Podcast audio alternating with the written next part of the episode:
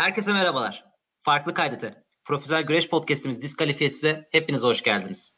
Ben Mehmet. Karşıda her zaman olduğu gibi Oğuzcan var ve her zamankinden çok farklı bir konuğumuz var bugün.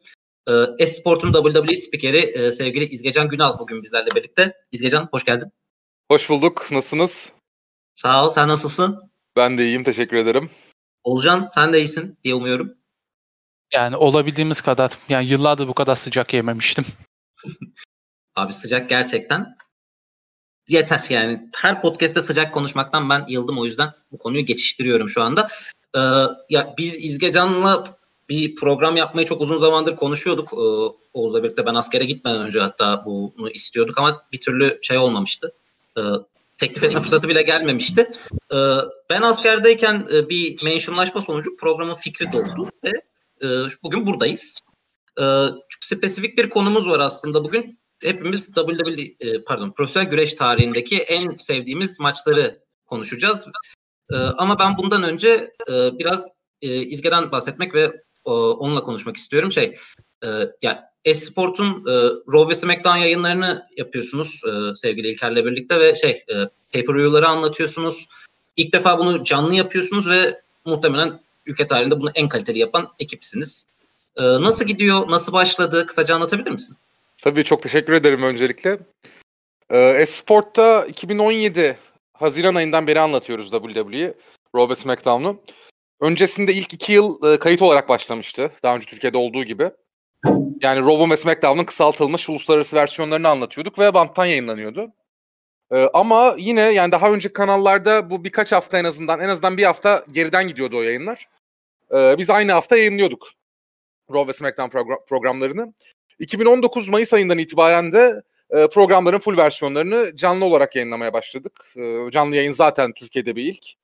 E, ayrıca pay-per-view'ları da banttan da olsa vermeye başladık ki o da Türkiye'de bir ilk ve bu benim yayınları yaparken bile olmaz dediğim bir şeydi.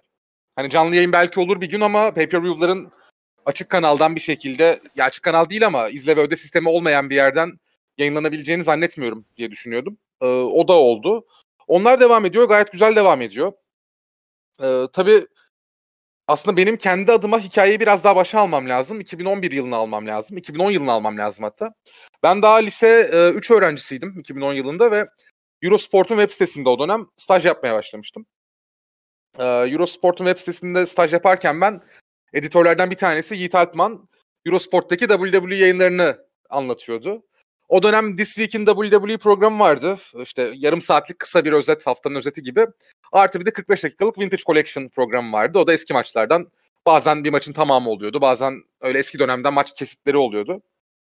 Ee, Yiğit Artman'a söyledim. Ben dedim WWE biliyorum. Hani bir gün konuk geleyim senin yanına diye. Bir gün konuk gittim onun yanına Eurosport'ta. 2011'in Ağustos ayında. Ee, ondan sonra çok beğenildi bu ve ben düzenli olarak konuk gitmeye başladım. Hatta sınav senemdi. Sınav senemde her pazartesi gecesi saat 12'de, 12'de değil, 10'da, 22'de e, yayın yapmaya gidiyordum. O şekilde hem spikerlik kariyerim başladı hem WWE spikerliği kariyerim başladı aslında. Bir yerden sonra yorumculuktan spikerliğe geçmiş oldum zaten. Eurosport'taki yayınlarda da. Ee, ve ardından sadece güreşte sınırlı olmayan işte birçok farklı sporu anlattığım bir kariyerim başlamış oldu. Ee, ama yani kariyerim WWE sayesinde başladı aslında ve Esport'taki kariyerim de WWE sayesinde başlamış oldu. Esport'a da WWE spiker olarak girdim. Şu anda e, MotoGP anlatıyorum. WWE'nin üstüne bir de. E, motosiklet dünyasının zirvesini anlatıyorum. Öyle yani WWE'nin benim hayatımda çok büyük bir yeri var. Kariyerimde de çok büyük bir yeri var. E, umarım ki herkes de bizim yaptığımız yayınlardan e, keyif alıyordur. Biz çünkü İlker abiyle birlikte çok keyifli anlatıyoruz. Hem Raw hem SmackDown hem de pay-per-view'ları. Yani e, şey bu canlı yayınlar Esport 2'de ve Esport 2 o kadar fazla platformda olmadığı için aslında hani benim açımdan takip etmesi zordu. Ee, ya askerdeyken ben e, iş oraya kaydı. Hani Vodafone TV kullanmak durumunda kaldım ve orada Esport 2 olduğu için ben aslında bu yayınları takip etmeye başladım ve ya abi ben şeyden hani e, Michael Cole'un sesini duymaktansa sizin anlatımınızı tercih ederim. Hani çok net bu. Hani çok daha eğlenceli bir şekilde anlatıyorsunuz. Buna e, kesinlikle yalakalık yapmak için söylemiyorum şu anda. Yok ee, estağfurullah. Ya şöyle bir şey var zaten. Şimdi ben kendim diğer takip ettiğim sporlardan da biliyorum bunu. Mesela UFC e, çok uzun süre tabii Türkçe yayın yoktu. İngilizce izledim. Ya yayını iyi bir şekilde daha doğrusu hoşuna giden bir şekilde diyeyim. Türkçe izlediğin zaman bence ayrı bir keyif alıyorsun. e, ayrı bir şekilde yayına odaklanabiliyorsun diye düşünüyorum. Ama bu şey demek değil. Yani Esport'tan da kumandanızdan değiştirip İngilizce izleyebiliyorsunuz. İsteyen İngilizce izleyebilir. Hani buna bir itirazım yok. Ama ben yani Türkçe yayınların daha şey olduğunu düşünüyorum. İzleme deneyimini arttıran bir şey olduğunu düşünüyorum. Yani sen de keyif alıyorsan, herkes de keyif alıyorsa ne mutlu. Kesinlikle. Peki şey e, aynı anda hem simultane çevirisini yapıyorsun hem maçları anlatıyorsun. Heyecan yaratmak durumundasınız orada. Hem şey bir yandan hani kendi geyiğinizi daha izlenebilir hale getirmek için yapıyorsunuz.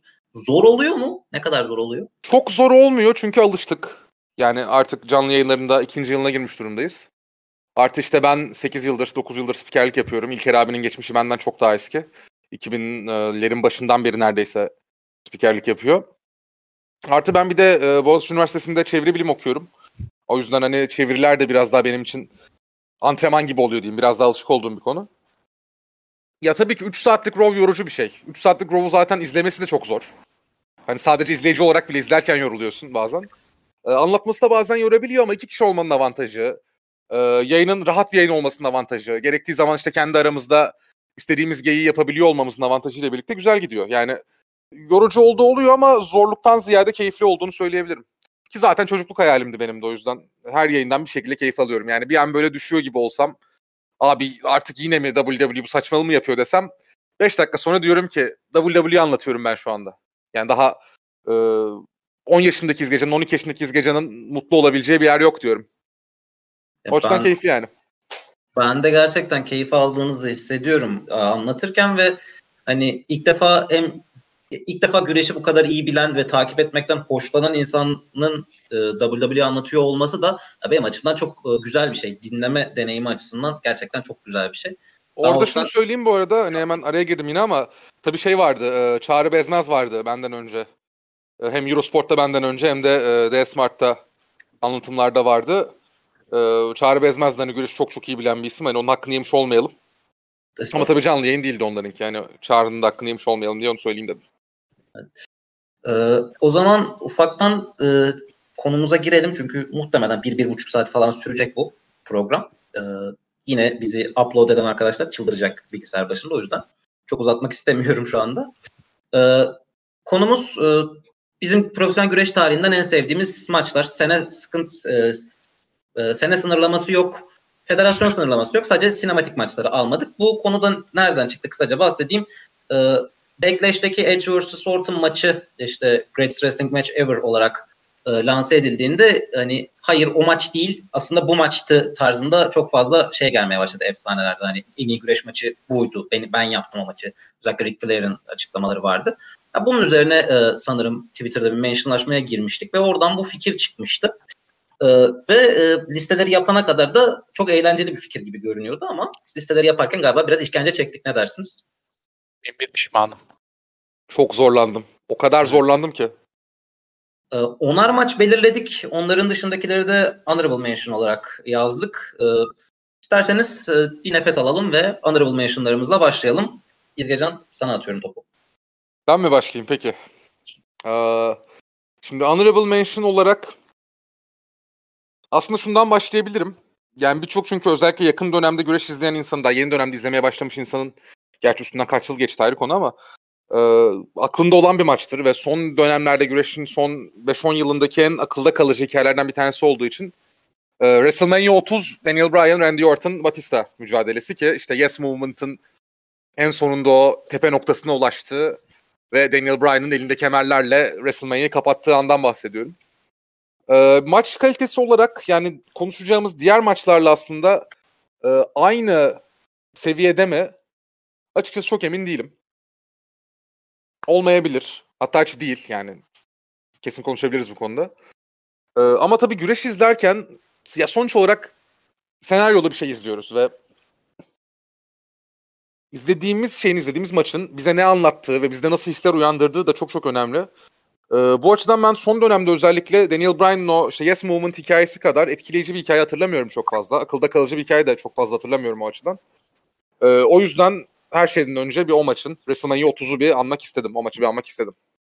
Aa, Oğuzcan sen bu maç hakkında bir şeyler söylemek ister misin? Abi yani güreş yani İzge, İzge abinin de dediği gibi yani senaryolu bir olay ama güreşin en güzel yanı her dizinin yaptığı şey bize yapabilmesi. Bizi o bir anlığına gerçek olduğuna inandırabilmesi. Ya yani Undertaker'ın ringe girişi bence tarihteki en güzel örneklerden birisi bunun için. Sadece o maçın sonunu düşünüyorum. Arenadaki 80 bin kişinin Daniel Bryan'la aynı el hareketini yapabilmesi. Ya o da yarattığı an sırf o an için bile bence tarihin en iyi maçlarına girebilir bu. Yani ya. güreşte bir an yaratmak kolay değildir. Bunu iyi bir ring içiyle de yapabilirsin, iyi bir karakterle de yapabilirsin ama yani bunun normal bir formülü yok. Her güreşçi bunu yapamaz. Daniel Bryan bunu gözlerimizin önünde yapabildi. Yani ya benim için özel o maç. Benim için de özel bir maç. Hani ben buraya eklemedim çünkü e, sonu çok uzun zaman önceden belli olan, görülebilen bir maçtı. O yüzden eklemedim ama ben bu maçı şu yüzden çok seviyorum ve çok takdir ediyorum. Abi Undertaker'ın WrestleMania serisi bittikten bir saat sonra bunu unutturabilen bir şey izletti bize yani. Hani inanılmaz bir başarı bu aslında. Hani Taker'ın serisi bittikten bir saat sonra arenadaki herkes Daniel Bryan'la birlikte bu, bu galibiyeti kutluyordu. Hani o şoku atlattırabilmek büyük bir başarı gerçekten. Ben buna kesinlikle katılıyorum. Yani zaten e, seri bittikten sonra zannediyorum bir kadınlar takım maçı vardı. Hatırlamıyorum bile şu anda yani. Kadınlar Battle Royale vardı galiba. Kadınlar Battle Royale vardı galiba değil mi? Evet. Battle Royale değil de 14 kişilik bir tuşlu maç vardı gene. Yani abi bence bu İzgi abinin hatırlamıyoruz e, bile. Hatırlamıyoruz bile yani. Aynen. Üçümüzün de farklı fikri var ne oldu hakkında. Ya, hani bakayım e, yani Vicky Guerrero Invitational Hatırlayan diyor. var mı? Ya ben şeyden hatırlıyorum. AJ Lee'nin maçı olduğu için hatırlıyorum. Hani AJ Lee'nin kemer maçı olduğu için hatırlıyorum. Çünkü o benim aşkım. Yani onun olduğu yani, maçları unutuyorum. Açıkçası 14 güreşi sayabilirsin. 9 tanesini sallayabilirsin ve ben hiçbir şekilde şaşırmam. Yani maç aklımdan silinmiş evet. halde. Ee, Ama zaten yani öyle bir andan sonra hatırlamamız mümkün değildi ki. Gerçekten evet. mümkün değildi. Güreş tarihindeki en büyük şoklardan bir tanesi zaten. Benim için en büyüğü herhalde ya. Hani Abi, gerçekten hala bitişinin ya o bitişi güreş tarihinin en iyi 5 anına girebilir. 80 bin kişi ringdeki herkesin susması ve o kameranın Paul Heyman'ın o tiz çığlığını alabilmesi ya normalde asla olamayacak bir şey. Yani kusursuz bir anda tabii sonrası biraz üzücü oldu bizim için ama. Neyse. O konu daha uzar. Bence maçlara geri dönelim diyorum ben. Oğuzcan senden bir honorable mention alalım. Ben şöyle geçmiş bütün eski maçları toplayıp bir şeye atsam. Çünkü yani dürüst olayım bu maçlara ilgi zaten genelde de çok yok. Bunlar sadece benim geçmişten böyle çok beğendiğim ve eğer yani 1990 öncesi güreşle ilgilenenler varsa yani evet yani bunlar o dönem bence en iyi maçları bunlar bir bakın diyeceğim maçlar. Ric Flair vs. Terry Funk var. I Quit maçı meşhurdur. Clash of the Champions 9'da. O dönemin en e, saldırgan, en kanlı maçlarından birisi. Yani açıkça saldırgan ve kanlı diyorum ama sanırım maçtaki en ağır hareket masaya pile driver. Yani 5 yıl sonra ECW falan doğuyor bu olaydan ve orada neler olduğunu biliyoruz. E, Von Erichs vs. Freebirds'ten herhangi bir maçı seçebilirsiniz. Texas güreşinin neden vaktinde bu kadar meşhur olduğunu anlarsınız. Tarihin en iyi feudlarından birisidir. Ardından Sting vs. Ric Flair var. Yanlış hatırlamıyorsam Clash of the, ilk Clash of the Champions'lardan birinde. Yani Sting'in ilk başta Ric Flair'in kalitesini anlatır. Sting gibi genç bir yeteneği nasıl tepeye çıkardığı ve aynı zamanda Sting'in kariyerinin tam başlama noktasıdır main event olarak.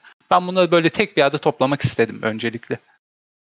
Tamam çok güzel. O zaman ben bir maçla devam ediyorum. Zira ben honorable mentionlarımı 3 maça kadar indirmeyi, pardon 4 maça kadar indirmeyi başardım. Ee, ve benim biraz daha e, yeni nesil maçlar. Ee, ya birincisi e, ben tarihin en iyi kadın maçı olan e, Becky Lynch vs. Charlotte Flair'ı e, Evolution'daki Last Woman Standing maçını e, söyleyeceğim. Abi gerçekten hani tarihin iyi kadın maçıydı. Ve, ve abi çok benzersiz bir deneyimdi onu izlemek ya. Hani gerçekten çok acayipti. Ne dersiniz Ge? Ben kesinlikle katılıyorum. Benim de zaten honorable mention listemde olan bir şey. Ee, ya açıkçası kadınlar güreşinin özellikle şu son 4-5 yılda geldiği nokta hesaba katıldığında hani beni biraz üzdü ilk ona bir kadın maçı koyamamak. Ama tabii yani erkekler güreşinin seviyesine göre çok daha e, geç şans verildi kadınlara bunu biliyoruz hepimiz. O yüzden çok daha kısa bir zaman diliminde e, iyi maçlar ortaya koymak durumunda kaldılar. E, yani Becky Charlotte'ın Becky ve Charlotte'ın Evolution'daki Last Man Last Woman Standing maçı. Bir de e, Sasha Banks ile Bayley'nin Takeover Brooklyn'deki 2000, 2015'teki maçını e, koydum honorable mention listesine. Benim şu ana kadar izlediğim en iyi iki kadın maçı. Ve şeyi gösterdi daha çok. Yani bir erkek olarak bile çok gururlandım ben. Çünkü gerçekten bugüne kadar e, WWE gibi özellikle büyük federasyonlardaki diğerleri de bu konuda çok suçlu. Kadın güreşçilere ciddi bir şans verilebilmiş olsaydı belki bu listede çok daha fazla e, kadın maçı konuşuyor olacaktık. Ama hakikaten yani kendilerine şans verildiğinde neler yapabileceklerini çok net göstermişlerdi bize Evolution'da ki zaten Evolution baştan sona bence çok çok iyi bir pay-per-view'da. Bütün kadınlar maç tamamen kadınlardan oluşan pay-per-view ve e, gerçekten çok çok iyi maçlarla doluydu Evolution. Katılıyorum. Ben de şey, fikre çok karşıydım. Hani kadınlar için özel paper view fikrine çok karşıydım ama pay per view gerçekten çok kaliteliydi. Ya, ya Becky Charlotte da gerçekten hani zirve noktasıydı onun. Ya bence o, o maç aslında yani söylenebilecek en güzel ve en mantıklı şey şu. Hangi pay per view olduğunun önemi yoktu. O maç main event'a gidiyordu. WrestleMania'nın e, ondan önceki WrestleMania main event için de aynı şeyi düşünüyorum. Bu maç için de aynı şeyi düşünüyorum. Hangi şova koyarsanız koyun hikayesiyle, kalitesiyle, seyirciden aldığı tepkiyle main event olmayı hak ediyordu. Bu da beni mutlu etti. Yani ben güreşi izlemeye başladığım dönem 2011-2012 Nexus dönemi. Yani kadınlar ne kadar az değer gördüğünü de gördüm. Impact de tersini de gördüm aldıkları değerin yüksekliğini de gördüm ama asla bu seviyeye ulaştıklarını görememiştim. Ya bu bence bir ya büyük bir başarı oldu artık. Yani segmentları, şovları değil, bütün pay-per-view'la taşıyabileceklerini gösterdiler. Bence o açıdan çok özel bir maçtı. Acayipti. Ee, devam edersek, İzge sen de devam edelim o zaman. Ee, devam edelim. Ee, şimdi benim listemde yani Honorable Mention'lar artı ilk 10 listemde 3 tane AEW maçı var. Ve AEW'nun çok aslında yeni bir federasyon olmasına rağmen çok çok iyi bir iş çıkardığını düşünüyorum. Ki yani WWE spikeri olmama rağmen. Ee, ve e, çok iyi maçlar ortaya koyduklarını düşünüyorum. Ee, ufak bir değişiklik yaptım ben listemde bu arada podcast başladıktan sonra. Umarım sizde çakışma olmaz ama sanmıyorum. Ee, bir maçı AEW'dan ilk ona koydum orada konuşacağım. Ee, iki farklı AEW maçından bahsetmek istiyorum. Bir tanesi e, Double or Nothing'deki Cody Dustin Rhodes maçı. Ya bir hikaye ne kadar iyi anlatılabilir konusunda özellikle modern dönemde bir hikaye ne kadar iyi anlatılabilir konusunda sadece öncesiyle değil, feud'un tamamıyla değil, maç içinde de bir hikaye ne kadar iyi anlatılabilir konusunda bence e, çok net bir mesajdı. Ve AEW'nun da artık hani biz geldik ve biz e, orta vadede, uzun vadede çok ciddi bir rakip olacağız WWE mesajını verdiği bir maçtı. E, o yüzden Double or Nothing e, Cody Dustin maçını konuşmak istedim. E, bir de e, AEW Revolution'daki e, Hangman Page, Kenny Omega vs. Young Bucks maçı, takım maçı. Ee, zannediyorum ki izlediğim en iyi birkaç takım maçından bir tanesi. Hatta belki en iyi takım maçı olabilir hayatımda izlediğim. Ee, bu ikisini de söylemek istedim. Young Bucks beni sıkıyor o yüzden e, Young ben Young Bucks'tan yoruldum. Ben PWG ve Ring of Honor'da tepede Young Bucks'ı izlediğim için yani Super Kick görünce kusacak hale gelmiştim. Fakat e, neden kaliteli bulunduğunu kesinlikle anlıyorum. Ben sadece PWG evreninde Young Bucks'a bayılıyordum. Öteki ring için biraz daha topladıklarını düşünüyorum. Yani son yıllarda kendileri de artık biraz daha evrilmeye başladı. Eski Spot Monkey havalarından kurtulmaya başladılar. Fakat hala bir iki seviye çıkmaları gerekiyor. Yani açıkçası söyleyeyim. Hatta şu anda yeni geri döndüler. Motor City Machine Guns'ın şu anki haliyle bile alırım yani Young Bucks'a karşı. Bu arada Cody vs. Dustin maçını ben de çok seviyorum izlemeyi. Ya, birkaç defa izledim arka arkaya hatta. Ve şey hani e, muhtemelen WWE o maçı izledikten sonra bizim yıllarca beklediğimiz e, Cody vs. Goldust feud'unu yapmadığına, gerçekten beceremediğine çok pişman olmuştur diyorum ben. Özellikle yani, Zaten onun mesajıydı o. Yani. Zaten onun mesajıydı o. Tabii ki özellikle uğraşlar yapmamak için. Yani Goldust vs. Stardust'ta bile okeydik aslında ama ya bu ikilinin hem kariyerleri itibariyle hem yetenekleri itibariyle bir WrestleMania maçını hak ettiğini hepimiz biliyorduk zaten. Kesinlikle yani, ve abi, abi en büyük benim WWE'de gördüğüm en büyük saçmalıklardan biri bu ikiliyi bir şekilde Fastlane'de falan W, şey WrestleMania öncesi son pay-per-view'da karşılaştırdılar. Olaylı bir şekilde maçı bitirdiler saçma bir şekilde. WrestleMania bağlanacak. Oh dedik. İşte ikisini farklı maçlara attılar sonra WrestleMania'da. ikisini çokluk maçlara attılar farklı farklı sonra. Ya benim en çok üzüldüğüm zamanlardan biriydi herhalde o. Bunu konuşmuş bile olabiliriz senle. Hatırlıyorum çünkü bu konuyu konuştuğumuz zaman. Bahsi geçmiştir herhalde. Double or Nothing'den sonra konuşmuşuzdur muhtemelen. Yani, Devam etmek ister misin Ozcan? Abi ilk başta o maç hakkında konuşayım. Babaları için maç yaptılar. Yani ben nasıl düşmeyeyim o maça? Yani eski geleneksel stile en yakın maçlardan birisiydi hikayeyi anlatma açısından. Yani benim o maça düşmeme ihtimalim yok. O zaman direkt ben Ring of Honor'a geçeyim. Yani 1980'lerden 2010'lara doğru atlayalım bir. Tabii. İki tane maç seçtim. Birisi hayatımda ilk izlediğim ilk 5 yıldızlı maç ve yani beni bağımsız güreş izleten maç. Ee, David Richards vs. Michael Elgin Showdown in the Sun ikinci gecede olan bir maç. Yani ak- aklım yerinden çıkmıştı izlediğimde. Şok olmuştum. Çünkü sadece WWE ve Impact izledim ki o dönemde Impact'te Mr. Anderson'lar var, Jeff Hardy'ler var. Yani ring iç kalitesi de main event olarak düşük. X Division'da o kadar toplamış değildi. Yani ben bu ikiliyi izledikten sonra yani te- ne tepki vereceğimi şaşırmıştım güreşin bu hale gelebilmesine. Ve yani ikincisi herkesin izlemesi gereken bir maç El Generico vs. Kevin Steen Final Battle 2010 Fight Without Honor. Yapabiliyorsanız hikayenin başıyla beraber izleyin. Yani mükemmel bir hikaye. Yani WWE'deki e, Zayn vs. Owens maçlarında sürekli negatif bakmama sebep olan şey bu. Ben bu kişilerin tepeye ulaştığına inandım. Daha da oraya çıkamayacaklarını düşündüm. Ha bu arada söylememiştim ama bunun bir de dipnotu var. E, El Generico vs. Kevin Steen, PWG Steen Wolf'ta bir ladder maçları var. Yani hikaye olarak o kadar iyi değil ama ring içi olarak Fight, Fight Without Honor'dan daha iyi. Ee, onların bir de şeyleri vardı. Ring of Honor'da bir merdiven maçları vardı. Leather War maçı vardı. Aynen en son e, Final Battle 2012 sanırsam El Generico'nun son maçı. Final Battle mı? Final Battle'da evet. Final Battle. Yanlış Final hatırlamıyorsam. Canlı, hatta TLC ile çakıştığı için o show daha erken yayınlanmıştı. Rahat bir şekilde izleyebilmiştik. Ya ben zaten hani yayınlarda da sürekli hani bir Kevin Owens ve e, Sami Zayn'in hani yollarının sürekli kesişeceğinden bahsediyorum. Hani we're destined to do this together muhabbetinden sürekli bahsediyorum. Çünkü her zaman zaten yolları bir şekilde kesişiyor ve her seferinde de ortaya mükemmel bir şey çıkıyor. Ee, yani benim çok sevdiğim bir maç hakikaten. Final Battle 2010 maçı.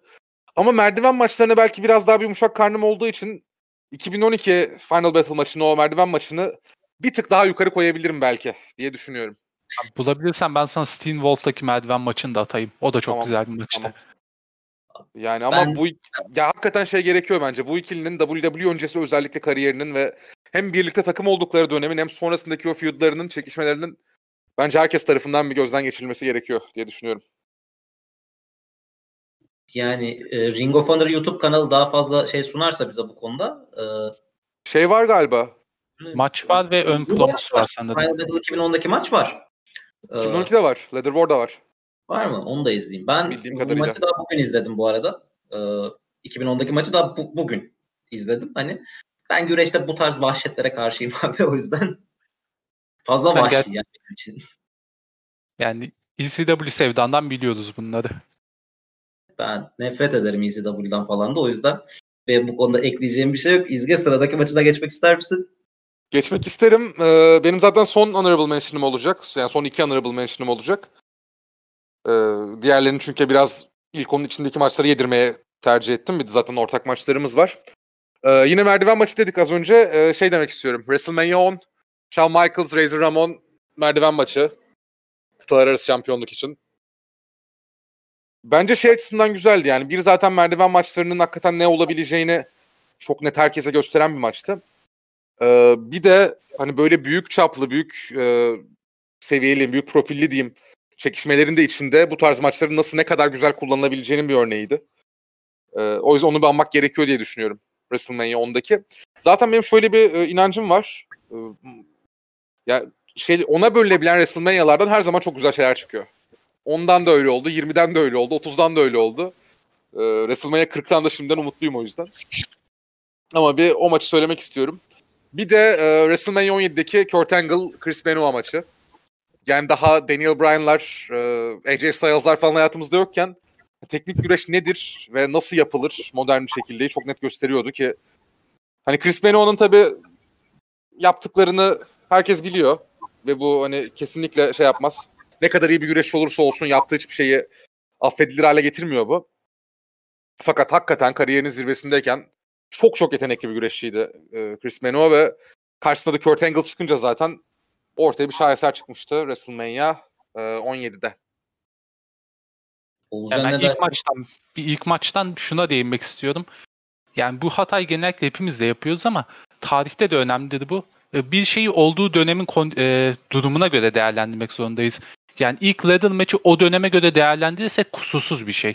Çünkü ilk başta güreşçilere bakarsak şu an bizim ladder match'le özdeşleştirebileceğimiz tarz güreşçiler değil. High flyer'lar değil ve ilk defa böyle bir şeyi çok büyük bir arenada yapıyorlar. Tarihin ilk büyük ladder maçı. Sanırım ilk maç değil ama yani ilk adam gibi ladder maçı. Yani o yüzden o açıdan değerlendirilmesi gerekiyor ben ve bence o maç o açıdan çok düzgün bir maç ve aynı zamanda da öbür ladder maçlara neyin çalışıp neyin çalışmadığını da gösteren bir maç. Yani o yüzden çok güzel bir ilk adım. Benim merdiven maçlarına dair genel bir sıkıntım var. Çok fazla zamanlama, ya çok fazla matematik gerektiren maçlar bunlar hazırlık aşamasında ve çok fazla zamanlama hatası oluyor. Hani işte güreşçinin bir merdivene çıkıyor ve hani kemere ulaşması lazım ama işte parmakları dürtüp durmak zorunda kalıyor. Çünkü diğeri hala gelmemiş oluyor ve bunu sürekli sürekli sürekli her merdiven maçında neredeyse bir kere iki kere görüyoruz. Ee, Abi ya, onun daha güzel kısmı var. Bir de beyin sarsıntısı geçiriyorlar maçın ortasında. Mesela e, Chris Jericho'nun bir anlattığı anısını hatırlıyorum. Bir TLC maçında veya ladder maçta e, Baba Ray Dudley beyin sarsıntısı geçiriyordu. Onu tamamen yönlendirmek zorunda kalıyor. Böldüm seni devam et. Ee, ya HBK Razor'un maçı bu açıdan bugünkü maçlara göre daha iyi bile kalıyor olabilir. Çok daha az zamanlama hatası görüyorum mesela ben. Ya bugün işte o özleştirdiğimiz güreşçiler var ya high, high flyer'lar onlar çok daha fazla zamanlama hatası yapıyor mesela. Bu maçta o yok. Çünkü bu iki isim de güreşi ve güreşin matematiğini o kadar iyi bilen isimler ki o dönemde. Abi yani bunu yani merdiven maçını bile hani çok daha iyi becerebiliyorlar high göre. Ben o yüzden çok takdir ediyorum ama merdiven maçı benim genel olarak sevdiğim bir maç türü değil. O yüzden benim listemde yok sanırım bu maç. Ee, ya Angle Benoit maçı da ya gerçekten hani ikilinin ikisinin de en iyi maçları değil ama abi çok çok iyi bir maç o da ya. Hakikaten öyle. Olcan devam etmek ister misin? Kaldı mı senin Honorable Mention'a maçın? Benim sesim gitti mi? Ee, yok ben bir saniyeliğine camı kapatmak zorunda kaldım hemen. Ha. Ezan başladı diye. Devam. Keseriz burayı arada. Senin maçın kaldı mı Honorable Mention'da? Onları da sayalım evet. istersen. Honorable Mention'da ben bir tane daha maç atacağım. Kalan ikisini koymak istemedim şu an. Ve yani benim için özel bir değeri olan maç. O yüzden atıyorum. Rick Flair vs. Shawn Michaels WrestleMania emeklilik maçı. Yani idolünü emekli etmek çok ayrı bir şeydi. Shawn Michaels'ı çok kıskanıyordum bu durumda. Yani ki Ric Flair de o yaşına rağmen o kadar kaliteli bir maç çıkarması yani işte bu yüzden benim için hala tarihin en iyisi olarak değerlendirdim hep. Yani bence ring içi açısından özellikle Flair'in yaşı göz önüne alındığında mükemmel bir maç. Fakat daha önemlisi yani insanda yaratabildiği duygusal etki. Yani I am sorry I love you yani ondan daha başka ne diyebiliriz o maça? Ben kesinlikle katılıyorum buna. Ben o maçı anlatma şansı da buldum. Ee, bu pandemi döneminde işte ilk pandemi başladığında özellikle Raw ve SmackDown çok fazla boşluğu vardı ve her programda bir tane eski maçı veriyorlardı. O maçlardan bir tanesi de işte Ric Flair, Shawn Michaels, e, Ric Flair'in emeklilik maçıydı. İzlerken ne kadar keyif aldıysam, ne kadar çok şey izlet, hissettiysem işte yıllar sonra anlattığım zaman da çok benzer hislere kapıldım. Ya dediğin gibi zaten hani I'm sorry I love you cümlesi ve ardından gelen Switch'in müzik Ric Flair'in kariyerine mükemmel bir son bence. Abi ben seni şu anda çok kıskandım. Konuşmaya atmak istiyorum öncelikle. Ben de çok kıskandım. yani Flair'in marka olarak büyük ihtimal ya gözümden bir damla yaş geleceğini düşünüyordum ki duygusal bir insan ben o tür konularda. Abi şey ben bir güreşçinin hani nasıl efsane olduğunu yani na, bu, ne kadar bu kadar iyi anlatan başka bir şey var mıdır? Abi hani yaptığın en iyi 5-6 maçtan biri ya da hani 10 maçtan biri emeklilik maçınsa o yaşta abi gerçekten hani şöyle diyeyim e, söylentiye göre Ric Flair'in ilk mükemmel maçı 1970'lerde son mükemmel maçı 2010'larda. 2010'larda ne var ya? E, 2010'larda yani 2010'larda değil 2000'lerde oluyor zan. Nedense 2010 diye düşündüm ben son Mania'yı. Sonradan maçı çıktı bu arada Ric Flair tabii TNA'de falan da sayılmaz onlar yani. Ha, ama bir woo off verdi. Jay Little'la segmenti çok komikti. O çok komikti ya gerçekten. Evet. Ee, İzge senin Honorable Mention'da maçın kaldı mı bahsetmek istediğin? Kalmadı abi. Geri kalanını konuşma için yedireceğim. O zaman ben de son iki Honorable Mention'ımı söyleyeyim ve şey yapalım. Analistelerimize geçelim.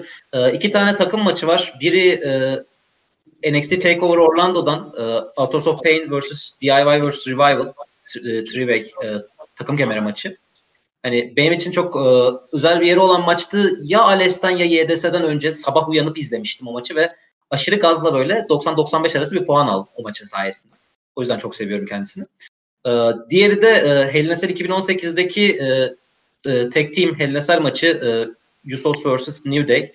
Hani benim için WWE tarihinin hatta güreş tarihinin en iyi iki takımı ve hani ikisinin de zirve maçı. Ee, bu iki maçtan bahsetmeden e, geçmek istemedim ben. Ne dersiniz? Yani takım güreşini ne kadar sevdiğimi biliyorsun ve en son söylediğin cümleyle ne kadar çakıştığımı da biliyorsun. Ama yani Usos ve New Day'in özellikle o dönemde o hikayelerinde yaptıkları ve çıkarttıkları kaliteli maçlar kesinlikle yatsınamaz. Henneseli hak eden yani öncesiyle ve içinde yani ring içiyle hak eden bir maç olduğunu kesinlikle söylemek gerekiyor. Bence çok çok iyi bir maçtı. Ya Uso'ların değeri biraz geç anlaşıldı. Öyle bir durum var. Ee, yani ilk başlar çünkü standart işte iki kardeş takım yaptık ve e, birlikte güreşiyorlar takımı gibi gözüküyordu. Ama bir yerden sonra hakikaten bence e, ne kadar yetenekli olduklarını ve takım işini ne kadar iyi bildiklerini çok iyi gösterdiler. New Day'den zaten bahsetmeye gerek yok. Ya bambaşka bir şey yarattı New Day ve işte 6 küsur yıldır devam ediyor aynı şekilde. Ee, o maçın ben çok çok iyi bir maç olduğuna katılıyorum. Yani WWE tarihinin veya güreş tarihinin en iyi takım maçı mı? Ee, emin değilim. Emin değilim. Ama ya, en iyi takım maçı değil bence. Ben, e, ikilinin en iyi maçı ve ikisi güreşin ha öyle olarak tepesinde o yüzden hani e, yoksa benim ana listemde başka bir takım maçı var zaten. Tam benim de bir tane takımlı maç var. Ee, ama evet ya katılıyorum ya. Güzel. Ee, o zaman e, ana listelerimize geçelim. Bu arada ana listelerimizde biz e, böyle bir kalite sıralaması yapamadık. Yani çünkü fark etmişsinizdir maçları böyle aza indirmek bile çok uzun sürdüğü için e, sıralama yapması bayağı e, zor oldu. Sonunda bundan vazgeçtik. Baştan, baştan en tartışmalı maçımla gidebilir miyim? Tabii sen başla o zaman. John Cena vs. Love Van Damme. One Night Stand 2006. Evet dinliyoruz. Yani sırf bunu, yani, evet Mehmet Çim'den beğenmedi ki argümanı bekliyor arkasındaki. Abi arena. John Cena'nın oraya girişi, seyirciyi nasıl ya karşısına alışı, davranışları ve yani o da ben dedim güreş anlardan ibaretse bu inanılmaz özel bir an ve kopyalanamayan bir an artık. Yani benim için güreş tarihinin en güzel anlarından birisi. Ve büyük ihtimalle John Cena'nın hayatındaki en iyi performansı. Yaptığı her şeyi tekrardan ve tekrardan izleyin seyirciyi ne kadar iyi oynadığını anlarsınız. Sır seyirciye tişörtü atışı bile. Birinci ilk atışından sonra tişörtünü tutabilirdi elinde veya yeniden giyip onunla güreşebilirdi. Hayır, özellikle seyircinin etrafından baktı ve farklı yerlere attı. Seyirciyi hareketlendirmek için elinden gelen her şeyi yaptı. Ring içinde daha agresif davrandı. Ve RVD de o dönem biraz daha yükselişte Money in the Bank çantasıyla ve tam seyircinin istediği bir face. Yani bazen e, kusursuz bir an yaratılır. İnsanların elinde olmayın, olmayan bir şekilde. Rob Van Dam'in elinde değildi, John Cena'nın elinde değildi ama ya o gün o gece olan maç kusursuzdu. Yeniden öyle bir maç olacağını düşünemiyordum ben açıkçası. Ki özellikle ufak arenalar artık biraz daha çıkmaya başladı yani tedavülden. Çoğunluk Manhattan Center, Hammerstein Ballroom gibi 2000 kişilik yerde şov yapmıyor. Ya benim için çok özel bir an, çok özel bir güreş maçı. Tekrardan kopyalanabileceğine inanmadığım için kesinlikle listeme almak istedim. Ben maçın sonu yüzünden e, beklentilerimi hiç karşılamadığını söylemek durumundayım ve geçiyorum. İzgeye atıyorum topu.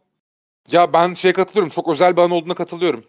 Ve zaten yıllar boyunca WWE programlarında sürekli tekrarları döndü bir şekilde. Ne zaman Rob Van Dam'in lafı geçse her zaman akıllara gelen bir durum oldu. Ne zaman ECW lafı geçse zaten akıllara gelen bir durum oldu. Ee, ben sadece ring içindeki güreşin kalitesi açısından o kadar yüksek bir yerde olduğunu düşünmüyorum. Ama yoksa zaten yani Sinan'ın işte bahsettiğim gibi tişörtü atmasıyla ve o tişörtün sürekli seyircilerden geri gelmesiyle başlayıp ondan sonra işte Rob Van Dam'in e, Paul Heyman tarafından ECW Dünya Şampiyonu diye anons etmesi ve ardından da Hammerstein Ballroom'un yıkılmasıyla birlikte bence e, çok özel bir an gerçekten. Ama yani ring içi olarak e, ilk ona alır mıyım almam. Ya ben maçın sonunu Edge'in belirlemesi olayına biraz takığım o konuda. Hani e, madem ECW'nun yükselişi niye Edge bu şampiyonu belirliyor diye düşünmüşümdür. O yüzden ben nefret ediyorum bu maçtan. O yüzden hiç yazmadım bile. Ee, devam edelim o zaman. Ekleyeceğiniz bir şey yoksa. Ee, edelim. İzge senin ana listendeki ilk maçını alabilir miyiz? Şimdi ben de sizi bir 97'ye götüreceğim. Ee, 90, 1997 WCW Halloween Havoc'a götüreceğim.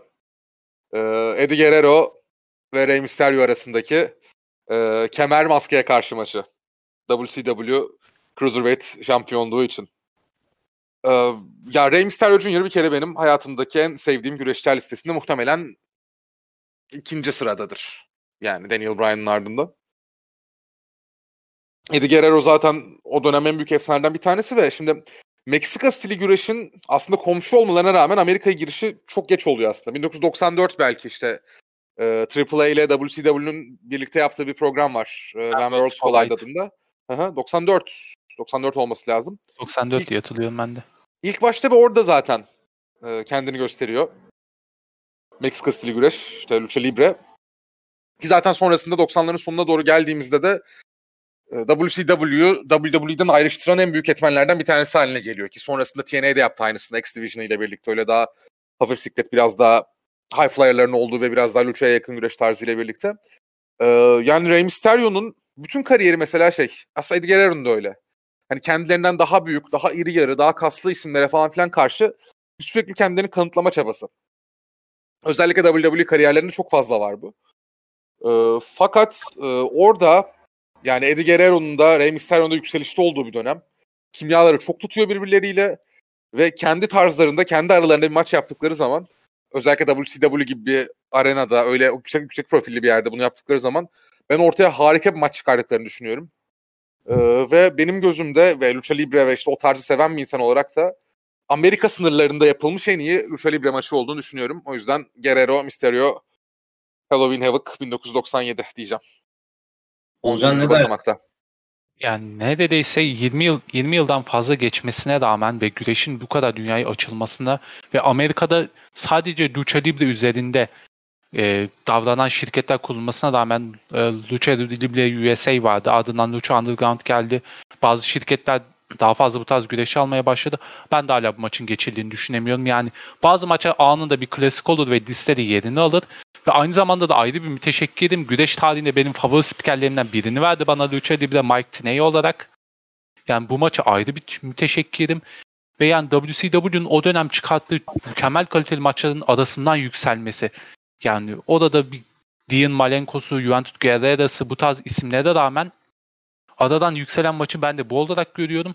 Buna yakın sadece Van vs. Collide'de bir takım maçı vardı. Eddie Guerrero ve Art Bar'ın dahil olduğu çoğunluk onun daha iyi olduğunu söylüyor ama açıkçası ben de ona katılmıyorum.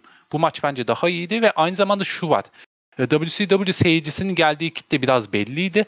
O dönem o kitlenin bu maça ilgi duyması, ilgi göstermesi dahi ne kadar iyi olduğunu bir kanıtlayan bir şey.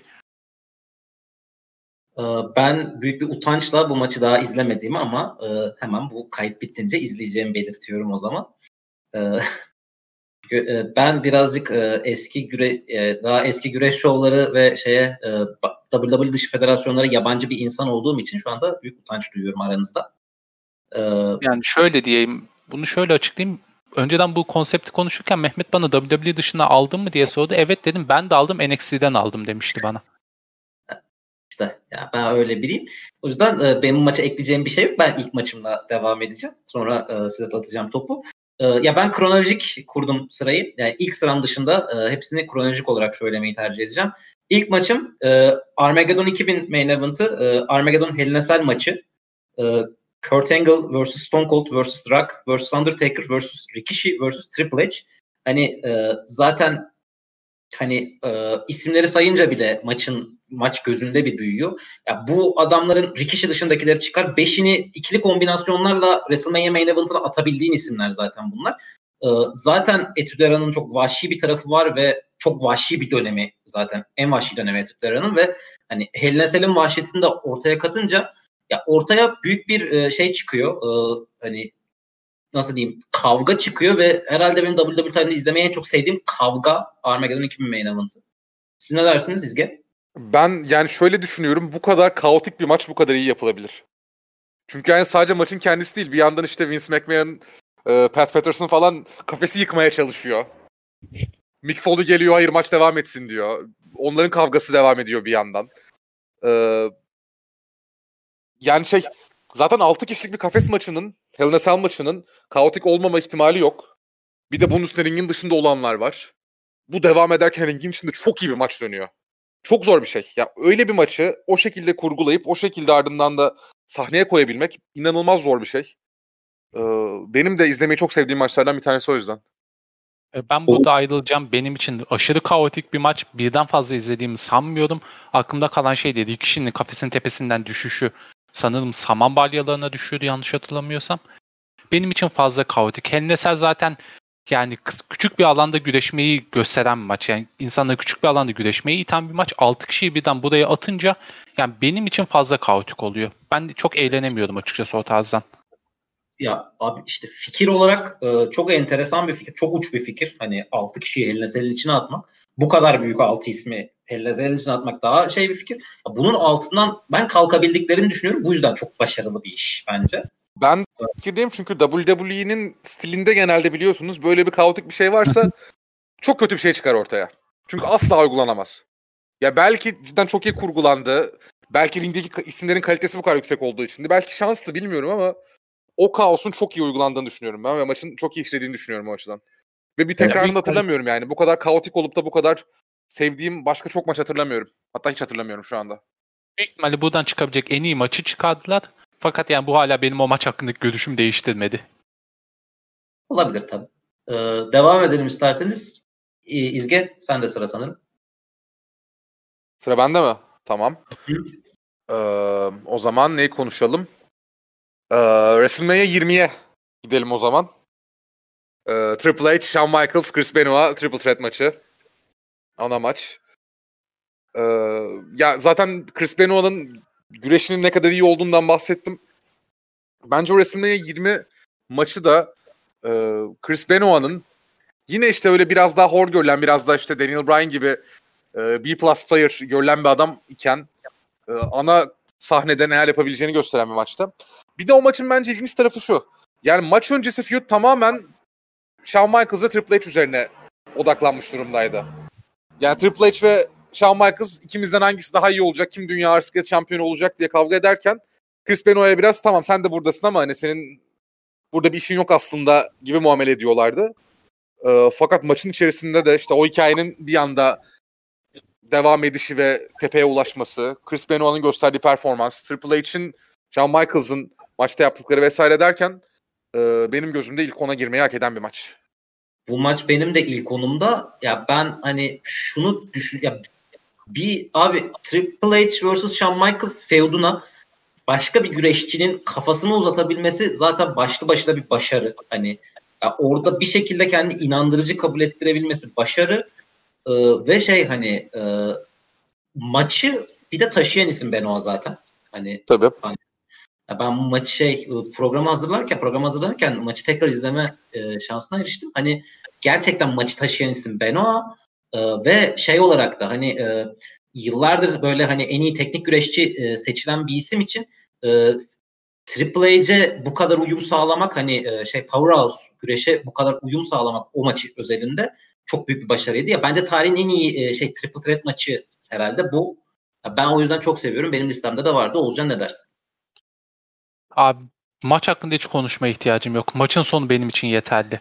Yani B plus player'lardan konuştuk. Daniel Bryan dedik. Tarihin en büyük B plus player'larından birisi. Eddie Guerrero, Chris Benoit. İkisinin WrestleMania 20'de bu Benoit'ın aslında ilk ana kemer reyni değil. Yani WCW'da bir günlük ana kemer reyini var. Kemeri alıyor ve bir gün sonra şirketten ayrılıyor. Ve WWE'ye geldikten sonra hala midcard'da kalıyor. Yani şampiyon olarak gelip midcard'da kalması daha üzücü kendisi adına. Ve yani en sonunda emeklerinin tepeye çıktığını görüyorsun. iki ismin birden. Yani çok özel bir şeyi yaratıyorlar. Abi ring içi olarak yanına yaklaşamayız. Ben Triple H'i ya açıkçası çok sövdüm. Kendisini de hiç sevmem. Fakat ring içinde yapabileceği en kötü şey dahi bu olsa her zaman yanındakiler uyum sağladı kalite olarak. Yani Triple H kaliteli bir güreşiyle ringe çıkardın, kaliteli bir maç çıkarır. Yani orada hikayenin gidişine rağmen Chris Benoit'ın kendisini araya sokup maçı da pes ettirmeyle alması pes ettirmeyle alması ki bu da özel bir şeydir. Yani güreşte pes ettirme özel bir an yaratır bizim için. Yani tarihin en iyi 2-3 Triple Threat maçından birisi ve yani benim tarihte en çok sevdiğim maç sonlarından birisi sanırım. Evet, Ki yani, yani olayın bu da Madison Square Garden'da olduğunu da belirtmek isterim. Yani güreşin kalbi Amerika'da. Ya gerçekten çok acayip bir deneyimdi. Deneyim onu izlemek. Keşke hani Benoit'ın e, hayatının sonrası bu şekilde gitmeseydi de hani Ee, Daha bu, iyi bu anlabilseydik. maçın mesela bu maçın sonunu hani e, WWE'nin hazırladığı işte çok iyi WrestleMania main event'ları videosunda görebilsek hani bir şekilde. Hani onu çok isterdim ama tabii ki mümkün değil ne yazık ki. Ee, Oğuzcan senle devam edelim istersen. Ben de bir maç geçmiş oldum böylece listemden. Abi büyük ihtimal hepimizin listesinde olan maçtan gidiyorum. Shawn Michaels vs. Chris Jericho No Mercy 2008 merdiven maçı. Ben, Ben hala maçı- Jericho'nun Ben bu Evet. maçı unuttum ya kusura bakmayın. Evet ilk onda olabilirmiş gerçekten. Benim listemde yok ama. açıkçası Ama- e, ikinci dönüşüne itibaren en tat aldığım feud'u. Şu ana kadar bile hala e, Shawn Michaels'a feud'u. Çok özel bir hikayeydi. Ya o dönemde özellikle 2007-2008 civarında kendim geri dönüp baktığımda bu tarz hikayeler yoktu güreşte artık. Yani büyük ihtimalle en son bu tarza yakın olan e, Matt Hardy Edge olabilir. Ya biraz daha işin içine gerçekçilik havasının katıldığı. Ya bence çok özel bir hikaye, çok özel bir bitiş ve ya ring içi olarak iki mükemmel ismin karşılaşması. Shawn Michaels büyük ihtimalle tarihin en iyi ilk üçünden birisi. Chris Jericho da ilk ona zorlar kendini kesinlikle. Ya ben son anda eledim maçı ve e, sebebi şuydu. Tekrar izlerken uyuyakaldım. E, ya bu maçın kalitesiyle çok e, alakalı olmayabilir gerçi. E, askerlik dolayısıyla benim uyku düzenim mahvoldu da. E, şey hani ya ben e, ha, ikilinin daha iyisini yapabileceğine inandım izlerken e, her zaman ve şey hani e, teknik güreş ya teknik güreş olarak ya da hani mücadele anlamında ikilinin daha iyisini yapabileceğini biliyorum. E, gimmicklerini göstermek açısından da e, aynı sene WrestleMania'daki maçları mı? Aynı sene miydi? 2007'de de olabilir. Tam hatırlamıyorum. Sanırım Ee, yani maçları var onların nasıl. Ee, ve onun çok daha eğlenceli, izlemesi keyifli olduğuna inanıyorum ben. Ee, İzge ne dersin? Ya Bilge? şöyle şöyle e, şimdi kesinlikle olabilirdi bir kere. Ya kesinlikle benim ilk onda olabilirdi. Ben bu maçı açıkçası unuttum dediğim gibi. Fakat ben burada biraz şey yapmak istiyorum. E, Chris Jericho övmek istiyorum izin verirseniz maçı konuşmaktan ziyade. Çünkü listemde Chris Jericho maçı yok ve Chris Jericho hakikaten e, tarihin en iyisi e, konuşmasında o tartışmanın içinde çok net bir yerde olması gereken bir isim. E, çok fazla göz ardı edilebiliyor. Yani mesela şimdi Shawn Michaels ya açıkçası ben son dönemdeki işleriyle birlikte özellikle acaba Chris Benoit'ı Chris Benoit diyorum Chris Jericho'yu Jericho'yu Shawn Michaels'ın önüne koymalı mıyız diye düşünmeye bile başladım. Ee, çünkü ben o kadar yıllık güreş izliyorum ve tarihi de izledim sonuç olarak. Bu kadar uzun bir kariyere sahip olup da kendini bu kadar çok kez baştan yaratabilen, e, bu kadar farklı catchphrase'i bir anda herkesin işte dillerine pelesenk edebilen başka bir güreşçi görmedim hayatımda. Ringde zaten çok iyi olduğunu düşünüyorum Chris Jericho'nun. Ama özellikle hani güreşi bütün olarak aldığımızda ring dışında sürekli karakterleri, sürekli her karakterle farklı bir şey yapması ve hepsiyle de sürekli ilgi çekmeyi başarmasıyla birlikte eee evet Chris Jericho övmek istedim biraz açıkçası. Ki o geri dönüş hikayesi de işte takım elbiseyle geldiği dönem eee, derken yani en sonunda List of Jericho'ya gidene kadar tüm WWE ikinci geri dönüşü muazzamdı bence ya. Şu an AEW'de harika. Japonya'da harikaydı. Yani Açıkçası sen böyle anlatırken ellerimle saydım da sanırım 9 tane Chris Jericho karakteri saydım ben. Ve kaçırdığımdan da düşünüyorum. Ki Lionheart'la başladım. 90'ların ortasından başladım. abi kesin İnanılmaz vardır. bir şey. Kesinlikle vardır. İnanılmaz. Ya Yani- neredeyse 2 yılda bir kendine yeni karakter bulmak gibi. 90'lar hatta e, o 2,5-3 yılda bir. Ya bir de şöyle e, zaten hani sadece güreşli çok iyi bir podcastçi. Çok başarılı bir grubun frontmeni, vokalisti.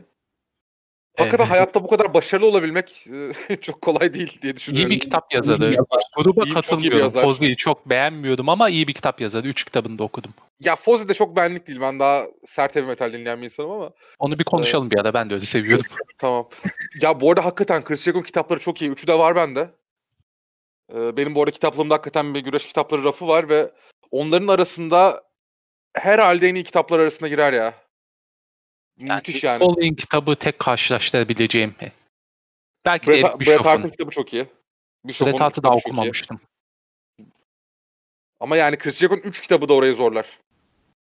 Yani dördüncüyü de yazacaktır büyük ihtimalle. Belli bir süre sonra All, e, All Elite'den biraz ara verip dördüncü kitaba geçeceğini düşünüyorum. Çünkü büyük bir değişim oldu onda da. Ama ama düşündüğüm zaman yani Chris Jericho'nun en iyi karakteri ne diye sorsam bana ben de şey diyebilirim. Hani Shawn Michaels'la karşı karşıya geldiği dönem takım elbise giydiği, ben dünyanın en iyisiyim dediği karakteri. Hani bu kadar fazla kendini yeniden yaratan bir insan için bile zirve olabilir. Benim de favori karakterim Onun, oydu. onun yanına e, List of Jericho dönemini koyuyorum sadece. Hani çok benzersiz bir deneyimdi List of Jericho'da. Kesinlikle öyle. İkisini izlemek inanılmaz bir keyifti. Ya Jericho benim izlemeye en sevdiğim isimlerden biri. Sadece son bir yıldır kendisine kıl oluyorum. Hani e, şeyden dolayı e, AEW'nun bayrak adamı olma işini fazla üstlendiğinden dolayı kıl oluyorum kendisine ama hani e, ya kesinlikle hani ya, en iyiler listesinde çok üst sıralarda yer alan bir isim yani. Ona kesinlikle katılıyorum. Onu reddetmem mümkün değil. Bir Ee, şey eklemek istiyorum Chris Jericho konusunda. Chris Jericho övme konusunda. Ee, Chris Jericho'nun ringe gelip hiçbir şey söylemediği dönemi hatırlıyor musunuz? Onu saydım gimmickler arasında. Abi- Müthiş. Yani hakikaten hiçbir şey söylemeden, bir kelime ağzından çıkmadan iki hafta içinde böyle face to face olarak geri dönüp bir anda en nefret edilen adama dönüştü ve çok kolay bir şey değil bu. Yani sadece ringe gelip duruyorsunuz değil çünkü. Ringde ne yaptınız, nasıl durduğunuz vesaire çok Maçta önemli. Trollediği zamanları hatırlıyorum. Tag alıp e, gidip count out yemişti yanlış hatırlamıyorsam. Tag alıp kaçıp gitmişti ringden. Ben, bence çok dahice bir dönemde o da Chris Jericho adına onu da söyleyeyim. Yani değerini bilemediğimi düşünüyorum çünkü güreşe daha yeniydim. Herkes Jericho'yu övüyordu. İlk defa Jericho izleyecektim. Yani açıkçası ben de sinir olmuştum. Çünkü ya birisini o kadar övüyorlar ve yani geliyor hiçbir şey yapmıyor. Ne yapacağımı şaşıyorum. Abi gerçekten ama şey yani ya hiçbir şey söylemeden bu kadar iyi reaksiyon almak ya çok büyük bir yetenek gerçekten yani. Oradan ben girebilir miyim yeni maçıma? Çünkü tamamıyla onun üzerinde benim maçım. Tabii gir. Ya İzgecen abi Love Benden vs Sinan'ı ring içine kötü dediğinde bana gülme geldi çünkü çok daha kötüsü geliyor. Hulk Hogan vs The Rock. WrestleMania 18. Ha. Ya bunu biraz daha şey anlayabilirim ama. Yani biraz Abi daha kabul edebilirim bunu. Ringde çok kötüler ayrı konu ama Yani ya ringde gerçekten insan gözleri kanar. Yapılacak şey değil insanlığa da. Yani bağlayayım odadan ringe girdikten sonra maçın başında bir halleri var. Seyirciler birisi sola birisi sağa bakıp seyircileri izledikleri. 80 bin kişi bütün Skydome'u ayağa kaldırışları var. Abi güreş bu olmalı benim için. Yani bu işte yetenek benim için bu. Ayrı bir yetenek bu. İnsanları hiçbir şey yapmadan dahi hareketlendirebilmek. Yani iki e- gerçek efsanenin, iki mükemmel şekilde korunmuş efsanenin büyük ihtimalle yani karşılaşabilecekleri en iyi dönemde karşılaşması. Yani bence çok özel bir maç. Ya benim güreş tarihinde favori maçlarımdan birisi bu bu arada. Sırf seyirci reaksiyonu için. Yani ring içi olarak kesinlikle hiçbir şeyin yanına yaklaşılacak bir şey değil. Abi bir şey diyeceğim bu arada yani bir maçın bir maçtan çok keyif almamız için onun ring için iyi olmasına gerek yok zaten. Bir Abi, dolayı. tam gerek yok da yani tabii bu maç tabii şimdi. Abi yok bence çok iyi bir kavga o da yani. Gerçekten iyi bir kavga ringde sergiledikleri. Hani e, ya maçın başlangıcından hani birbirlerine güç testi yapmalarından itibaren bence çok başarılı bir kavga o. Ya o yüzden hani ben eklemekte bir beis görmüyorum yani. Bu arada şunu da söyleyeyim. Bence seyirciyi okuma konusunda güreş tarihinin en iyi ilk 3 isimden ikisi. Bir kesinlikle Hulk Hogan. Yani Rock ya 2'dir ya 3'tür. diğeri kim olur? Diğeri konusunda yani Stone Cold aklıma geldi. Bir hemen Bret Rock- Rock'ın Evet. üstüne kimseyi koyamayabilirim orada ya. Yani Ya ben, ben benim bu maç hakkında çekincem orada zaten. Aslında listemdeki bir maçı daha elemiş olacağım bunu konuşarak ama eee, Mehmet izin verirsen bağlayayım oraya. Yani bir yıl önce bir Stone Cold Steve Austin Rock maçı vardı WrestleMania 17'de. Eee WrestleMania 18'e geldiğimizde o yüzden Hulk Hogan maçı o kadar şey yapmadı beni. Ya bir önceki maç kadar çok etkilemedi açıkçası. Hani Rock'ın bir önceki WrestleMania maçından bir önceki WrestleMania main eventine göre biraz daha sönük kaldığını düşünüyorum o açıdan. Yani hissiyat olarak da biraz daha sönük kaldığını düşünüyorum. bağlamanın da bağlamasını ben yapayım. Mehmet senin de listende vardı bu maç büyük ihtimalle. Stone Cold Rock WrestleMania 17. Yok. Yok enteresan. Yani bence hikayelerin tavanı bu. Yani çok güreş tarihinin en büyük iki efsanesi o dönem için. Yani Hogan'dan daha yukarı koyarım. Çünkü Hogan'ın 2000'deki Rus olaylarından sonra bir güreşten çekilişi var hafif. Ya karşılaşıyorlar. Mükemmel bir maç çıkarıyorlar. İçi olarak büyük ihtimalle en iyi maçları. Yani üzerinde ya üzerinde çok durulacak bir maç olduğunu dahi düşünmüyorum. Çünkü güreş seviyorsanız bu maçı eninde sonunda bir şekilde izlemişsinizdir ve anlıyorsunuzdur. Ben açıkçası tarihin en iyi sports entertainment maçı olduğunu da düşünüyorum. Austin Rock maçının. İnanıyorum. Ya- Kesinlikle katılıyorum. Ya WWE'nin o kendine has o yarattığı sports entertainment dünyasının e, çıkabileceği zirve olduğunu düşünüyorum. Ya hem- Spectacle yaratıyorlar. Bir de abi yani tarihin en iyi konuşabilen iki ismi olabilir belki Austin ve Rock. O konuda ve o ikisinin bir araya gelmesi, o çarpışmanın en son WrestleMania'da sona ermesi derken maçın da çok iyi olması bunun beraberinde gelince e, Austin Rock WrestleMania 17'yi işte o yüzden de Hulk Hogan maçının biraz daha üstüne koyuyorum. Bir tık daha üstüne koyuyorum. Yani o yüzden onu almadım bunu aldım diye. Açıkçası onun girişi beni büyülediği için ben hala o maçın girişindeyim yani. Belki de o ana çok konsantre oldum ama yani güreşin farklı bir şekilde anlamama e, sebep olan şeylerden birisi olmuştu. Bağımsız güreş dönemimdeyken ring için her şeyin üzerinde tutuyordum. Ama o anı gördükten sonra yani evet e, sürüyle şey yapabilirsiniz. En güzel örnek şu oldu. E, PWG izlerken ben Ricochet'in ringin kenarından atladığını gördüm. Turnbuckle'ların oradan e, suicide, e, pardon plança yaptığını gördüm. Aklımı yitirdim. Bu anı gördüm gene aynı şeyi yaşadım. Fark şu Ricochet bunu belki 10 yıl daha yapabilir. Fakat yani o an yaptıkları yaş ve durumlarını göz önüne olunca benim için daha büyük bir olay olarak gelmişti. Şöyle iki maç da benim listemde yok. Ee, Ya ben ikisini de izlemeyi bu arada gerçekten çok seviyorum ve ikisinin de e, güreş tarihi açısından yerini e, şeyini anlıyorum ama hani benim önceliklerim biraz farklı galiba. Ee, Abi şey konusunda e, WrestleMania 17 main event konusunda Stone Cold vs. Rock maçı konusunda benim en se- sevdiğim şey bu arada promoları. Yani e, abi çok acayip bir promoları var. Muhtemelen de benim izlediğim en iyi 3-4 maç promosundan biridir. Hani e, Limp Bizkit'in şarkısıyla birlikte. Ee, ya e, ben maçın sonunun e, finisher'la bitmesi taraftarıyım. O yüzden hani maçı biraz daha e, geri plana atıyorum kendimce. O bir sebep. Ee, ya Rock vs. Hogan maçı da gerçekten hani e, evet ring içi kalitesi çok tartışılır. Hatta tartışılmaz. Hani kötüdür diyebilirsiniz. Ee, ama çok iyi bir kavga ve yani her tarafı çok kusursuz planlanmış bir maç aslında. Yani NWO'nun gelişi e, daha sonrasında işte Rock ve Hogan'ın o show birlikte bitirişi yani WWE çok kılım o maçı o WrestleMania'nın main event'i yapmadıkları için. Hani onu söyleyebilirim en azından. Ee, o zaman ben sıradaki maçıma geçeyim. Sizden birer maç aldığımıza göre. Hemen bir Evet. şey ekleyebilir miyim Mehmet hızlıca? Tabii. Ya ben Austin, Austin Rock WrestleMania 17'den bahsettik. Ben WrestleMania 17'nin de e, ya tarihin en iyi WrestleMania'lar arasında çok net e, ilk üç oynayacağını en hatta bir sırada olacağını belki düşünüyorum. Yani çünkü şimdi Evet. Angle Benoit maçından bahsettik zaten. ilk Honorable Mention'larda bahsettim. E, Austin Rock maçından bahsettik. Bir maçtan daha bahsedeceğiz. E, listelerde olan bir maç.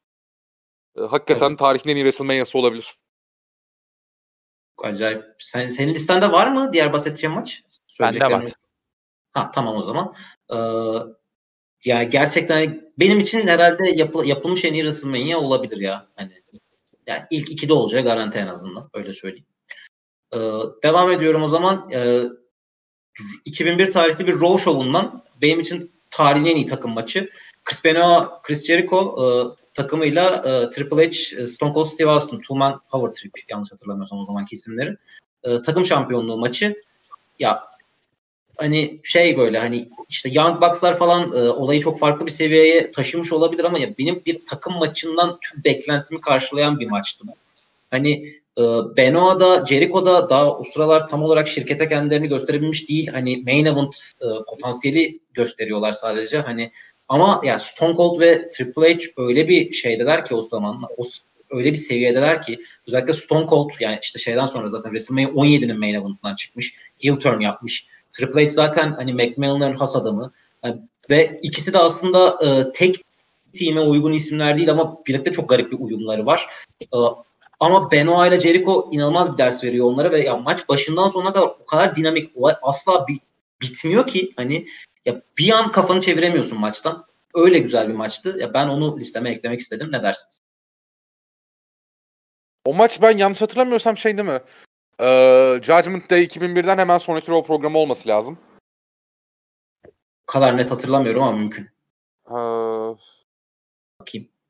zannediyorum. Hatta şey maçı mı o? Ee, Triple H'in işte Galiba quadricepslerinden sakatlandığı birine maç. sakatlandığı maç değil mi o? Ben de öyle Hı. hatırlıyorum. Öyle hatırlıyorum. Yani Triple H'in e, Sakat sakat bitiriyor o maçı yanlış Evet, evet. hatırlamıyorsam. O bence çok Triple özel onu da eklemek performans. lazım. kesinlikle çok özel performans. İşte quadricepslerinden birini koparıyor diye biliyorum. Zaten güreş dünyasında bu quadriceps kopmaları şeydir biliyorsunuz. hep böyle ilginç ve önemli anlara sahne olmuştur. İşte Kevin Nash. Kevin Nash'in sürekli kopan quadriceps'i. Vince McMahon'ın ringe koşup ondan sonra iki quadını birden koparıp yerde oturduğu. Royal Rumble'dı yanlış hatırlamıyorsam. Royal Rumble tabii tabii işte şey ee, kimler Batista ile Cena mı? Aynı anda düşmüşlerdi yanlışlıkla. Aynen. Abi Evet. listeyi sırf Kevin Nash'e doldurabilirdik. Evet 2005 Kevin Nash'le zaten doldururuz. Ee, öyle bir şey var. Ee, zannediyorum şeydi o. Yani ee, işte Two Man Power Trip'le Brothers of Destruction'ın bir çekişmesi vardı. O bitiyordu yavaş yavaş. Hatta Judgment Day'de Kane'le Triple H'in maçı olması lazım. Yanlış hatırlamıyorsam. Tarihi olarak hatırlamıyorum maçını ama muhtemelen dediğin kronolojide ya. Muhtemelen haklısın yani. O açıdan e, şeydi. Tabii tabii hatta Jericho'yla e, Benoit'da şey Judgment Day'de şey kazanmış olması lazım. Bir tag team turmoil maçı kazanmış olması lazım kemer maçı hakkı elde etmek için. Evet. evet geldi.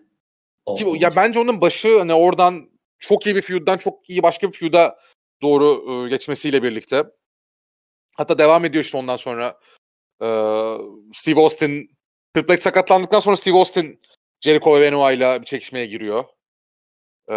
Oradan sonra ama galiba Chris Benoit boynunu kırıyordu da o yüzden o feud'da bitiyordu diye hatırlıyorum. Ya bence güreşin güzel dönemlerinden bir tanesi. O dönem. Tam Ya bu böyle zaten Attitude Era ile. Ruthless Aggression'ın arasındayız biraz. Yani o tatlı anlarda. Ee, Öyle ya, ben, ya- ben maçı çok net hatırlamıyorum söyleyeyim. Yani maçın genelini. Hani Triple H'in sakatlandığını hatırlıyorum sadece. Ama güzel feudlar ve güzel bir e, güreş dönemi olduğunu söyleyebilirim. Bu arada dediğin kronoloji doğru. Ee, O Judgment Day'de hatta şey e, Kane Triple H e, Intercontinental maçı e, Austin Undertaker no şey WWF Championship maçı var. Heh, tamam doğru Hani- doğru tabii. E, Benoit ile Jericho da şeyi kazanıyor. İşte Contender maçını Tek kazanıyorlar. tabii. Oradan bağlanıyor Fiyat. O konuda da haklıymışsın Oğuzcan. Eklemek istediğim bir şey var mı buna? Çok güzel bir takım maçı. Ya favorim değil. Benim daha çok eğlendiğim maçlar var. Mesela Two Out of Three Falls maçı var. Beer Money ile Motor City Machine Guns'ın Impact'in e, haftalık Sen neler birinde. diyorsun ya? Sen şu an neler diyorsun ya? yani listeye ekleyemedim. Ama Motor City Machine. Guns Motor City Machine Guns benim hayatımda en sevdiğim takım olabilir ve geri dönmelerinde o kadar Benim o kadar de. mutluyum ki. Çok, Ya- yani çok sevindim. Chris Sabin'ı ayrı severim. Alex Shelley'i ayrı severim. İşte Alex Shelley'le bak benim ilk aslında Japonya'dan güreş izlemeye başlama sebebim Alex Shelley aslında. E, Split, Kushida ile takımı.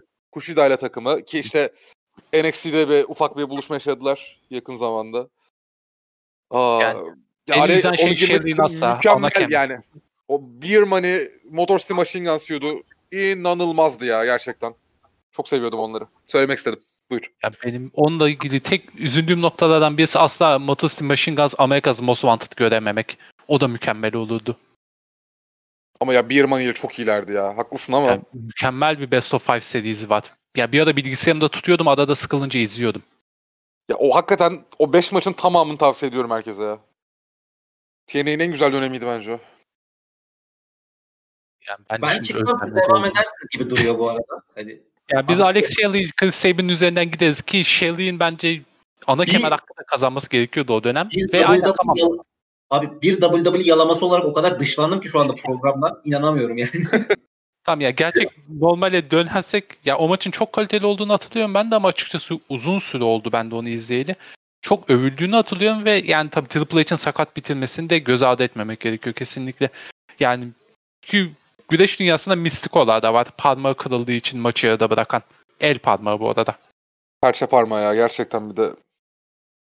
Ya bu arada Triple H'in o sakatlığı muhtemelen hani şey e, o kadar fazla şey etkiledi ki hemen üzerine Invasion senaryosu başlayacaktı çünkü ve ya, Triple H orada çok büyük bir yere sahipti. Oradaki bütün şeyini e, Kurt Angle'a, oradaki bütün rolü Kurt Angle'a geçti. Ve Kurt Angle oradan çok daha büyük bir star olarak çıktı Invasion senaryosundan. Hani orada Triple H olsa hani ve ben Two Man Power Trip'e de bayılıyorum bu arada hani izlemeye. O kadar kısa sürmese daha keyifli olurdu. Keşke Triple H o dönem sakatlanmasaydı. Hani benim en sevdiğim güreşçilerden biri olarak tarihte. Yani o dönemin daha fazla izlemeyi derdim diye, diyelim yani. 53. Ee, devam edelim mi? Ee, İzge sıradaki maçını alalım. Edelim abi sıradaki maçın madem bu kadar Steve Austin övdük. Ee, yine hepimizin listesinde olan bir maç olması lazım bunun. Ee, Austin Hart WrestleMania 13 submission maçı. Oh. Nereden nereden- başlanacağı bilinmeyen bir Aynen maç. öyle. Her Nereden başlayayım harika. bilemiyorum. Nereden başlayayım bilemiyorum. Bir kere yani Bret Hart o kadar iyi bir güreşçi ki. Abi ben şeyi sorabilir miyim? Hemen araya gidiyorum da. Tarihin en iyi special guest referee maçı olabilir mi? Olabilir Özellikle ya. hakemin kalitesiyle. Yani Ken Shamrock o dönem UFC'de de büyük bir şekilde ismini yapmış ve MMA'in yani Amerika'daki ilk yüzü olmuş. Tabii Gracie'ler var, e, Japonya'da Pride var ama Amerika'da e, e, MMA'in de ilk yüzü olmuş birinin kattığı inandırıcılık var maça. Ya orada biraz şu şey var tabii. Yani guest referee maçı dendiği zaman akıllara direkt Mike Tyson geliyor. Ee, ama Aynen. yani maç kalitesiyle birleşince bence o- hakikaten Austin Hart olabilir. Ya abi mesela bak Stone Cold Steve Austin özellikle sakatlığı sonrasında daha çok karakteriyle hatırlanıyor. Güreş becerisiyle değil. Ki işte eski dönemde Ringmaster döneminde vesaire ne kadar iyi bir güreşçi olduğunu da ring içinde de minder güreşi konusunda da diyeyim ne kadar iyi olduğunu göstermiş bir isim. Ee, orada belki tekrar böyle bir kendini iyice gösterme şansı buluyor. Karşısında Bret Hart var zaten. Yani işte şey efsanesini herkes biliyordur. Ee, Bret Hart'ın Tom Magee ile yaptığı ve kaydı çok sonra bulunan bir maç var. Ee, Tom Bret Hart da, imzalatan. evet Bret Hart yani şey e, daha bu kadar adını duyurmamış bir isim. Tabii işte Stuart'ın oğlu olarak. Abi, e, hikayeyi bence anlatman lazım. işte- Çok bilindiğini sanmıyorum. Ben biliyorum hikayeyi. Anlatayım, anlatayım. Ee, şimdi Bret Hart işte o dönem Stuart'ın oğlu olarak gelmiş e, WWE dünyası, WWF o zamanlar ve e, iyi bir güreşçi ama bu kadar daha adını duyurmuş bir isim değil. E, şimdi Tom Magee adlı bir isim var karşısında. E, Tom Magee de e, neydi orijini hatırlamıyorum. Bodybuilder mıydı? Büyük ya bodybuilder ya da e, NFL'den gelen birisiydi.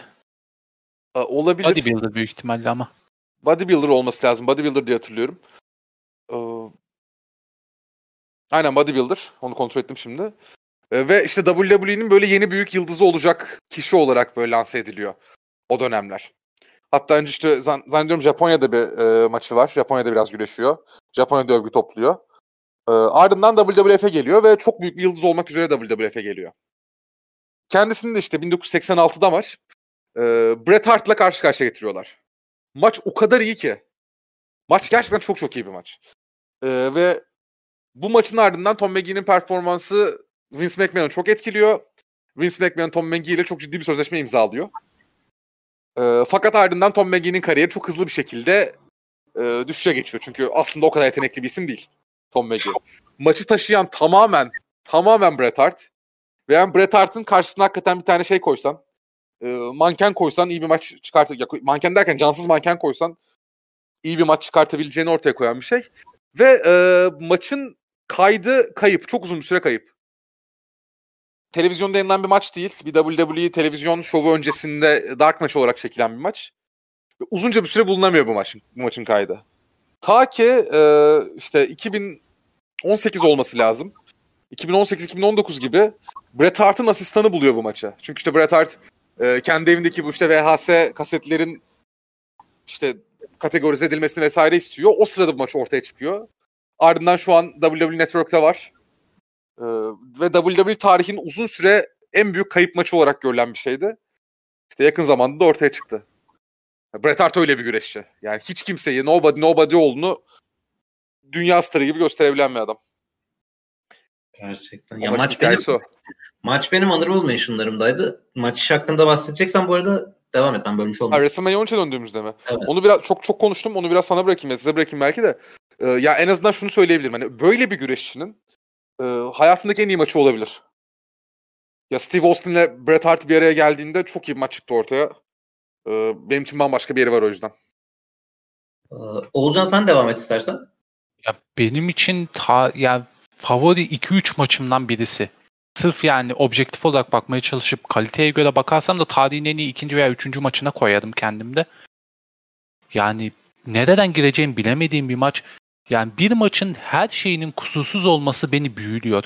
Ya açıkçası normalde böyle dışarıdan bir hakem atandığında yani genellikle ünlü birisi olur çok fazla etki etmez.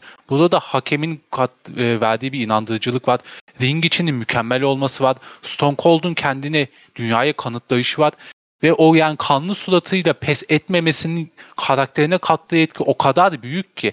Yani ben yayından önce de konuşmuştuk bunu. Stone Cold efsanesi bence o gece doğuyor. Yani pro herkes önceki promoya gidiyor. 360'in promosuna gidiyor.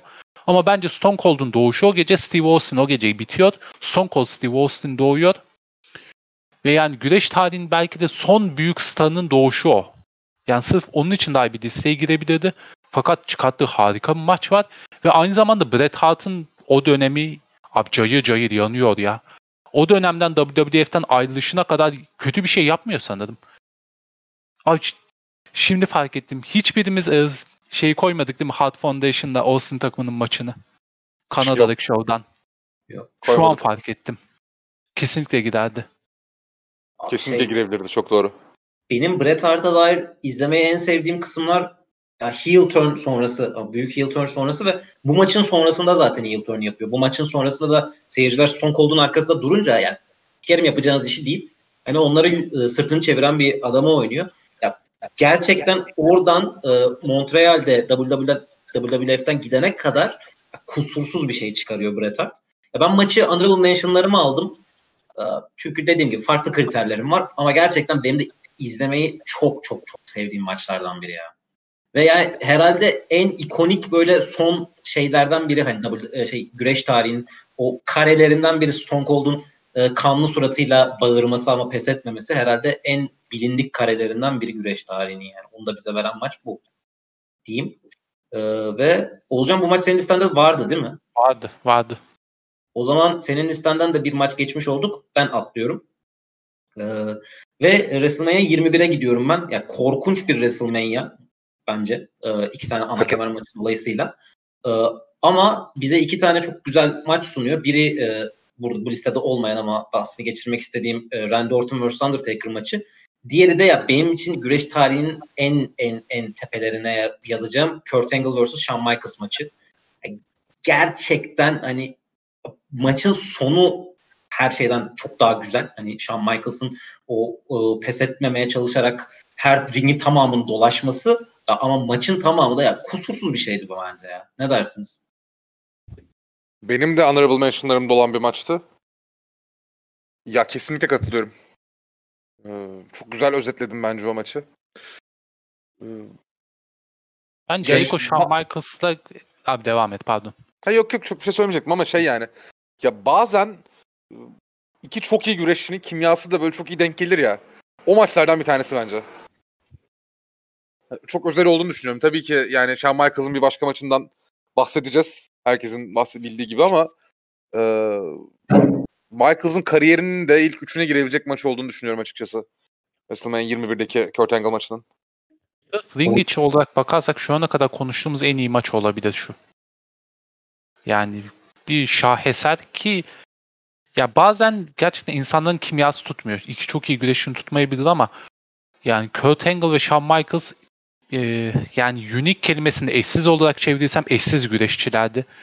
Yani bize bu kadar kaliteli bir maç vermeleri yani ya. ellerindeki her şeyi verdiler o gece ringde ve yani kesinlikle de gözüktü. Herkes onu fark etti. Ya şöyle söyleyeyim, güreş tarihinin mega starları içinde e, hani e, Ric Flair ve e, Bret Hart'ı da koyuyorum buna. E, güreş ring içindeki kapasitesi en yüksek olan dört isimden ikisi zaten Kurt Angle ve Shawn Michaels. Siz ne dersiniz bilmiyorum da hani. Kesinlikle öyle. Megastarlar içinde top seviye zaten bunlar ve abi ya gerçekten harika bir şey ve benim abi Dave Meltzer puanlarını asla ciddiye almamamın tek sebebi şu maçın 5 yıldız almamış olması. Anladım. İnanılmaz. Gerçekten 5 yıldız değil ya. Ama o dönem şey Dave Meltzer'ın WWE'ye asla ve asla 5 yıldız vermediği dönem ya. Aynen. Money in the Bank'e kadar vermiyor zaten hiçbir şekilde 5 evet. yıldız. Evet yani abi şey hani asla ciddiye almıyorum o yüzden. Ya altı buçuk mu vermiş? Versin abi versin falan böyle.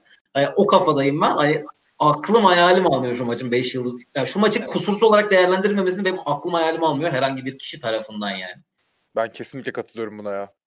Diyeyim. Ee, İzge devam etmek ister İsterim şunu söyleyeyim ama Meltzer kendisi de şey söylüyor zaten.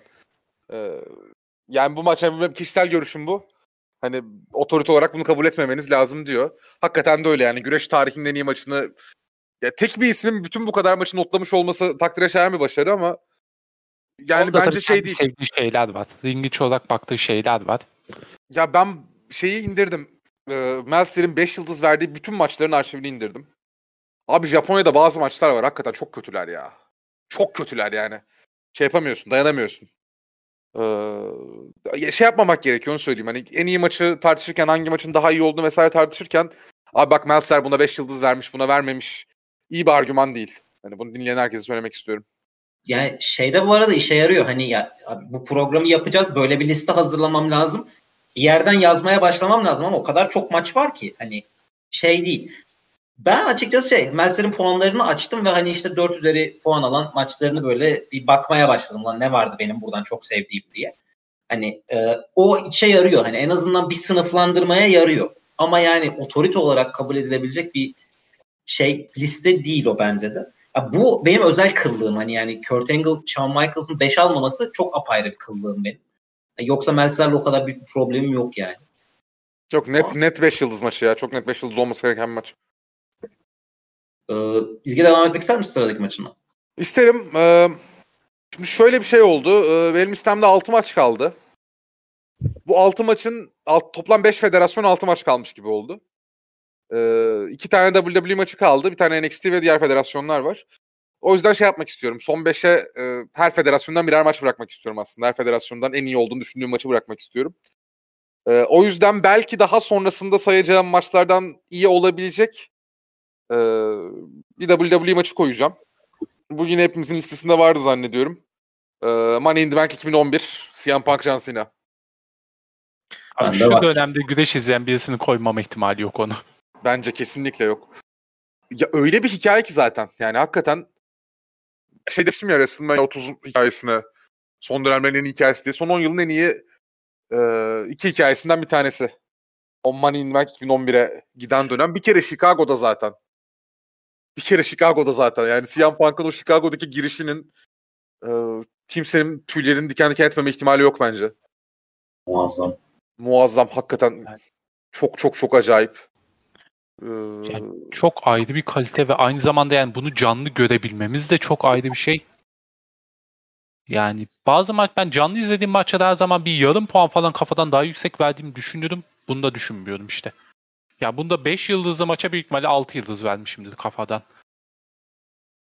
Mükemmel yani bir maçtı. de- Bir de şey hatırlatayım bu arada. CM Punk'ın kontratının son maçıydı ve CM Punk şampiyon olup gidiyordu o hikaye içinde. O dönem internetteki tartışmaları hatırlıyorum. Gerçek mi değil mi? Gerçekten gitti mi? Ya bazıları işte WWE böyle bir şey yapmaz havasına. Tabi o dönem biraz daha küçüğüz. Ben hype'ına girdiğimi hatırlıyorum. Ee, şöyle bir dipnot vereyim ben bu arada. O Pipe Bomb'dan önceki Pipe Bomb'un olduğu Raw Show'unu ben canlı izledim. Main Event e, John Cena vs. Out of the Tables match. Hı hı. Güzel gidiyor maç. Maç bitti. Saat 5.30 diye ben kapattım. Maç yani masa kırıldı dedim tamam. Cena wins lol ben gidip yatayım artık diye. O sıkı çoğun tamamını izleyip promoyu kaçırdım ben. Ve Can, abi Ah bunun be. daha kötüsü var. WrestleMania 30'da ben Taker'ın tuşu olmasından bir iki an önce yayını kapattım. yani artık bilmiyorum canlı izlemeye korkuyorum. Abi Oğuz'un güreş tarihini değiştirme gibi bir şeyi vardır, özelliği vardır yayın kapatarak. hakikaten ya çok net belli oldu bu yani. Bizim bir dönem beraber güreş izlediğimiz arkadaşların tamamında böyle cenabetlikler vardır bu arada ben dahil.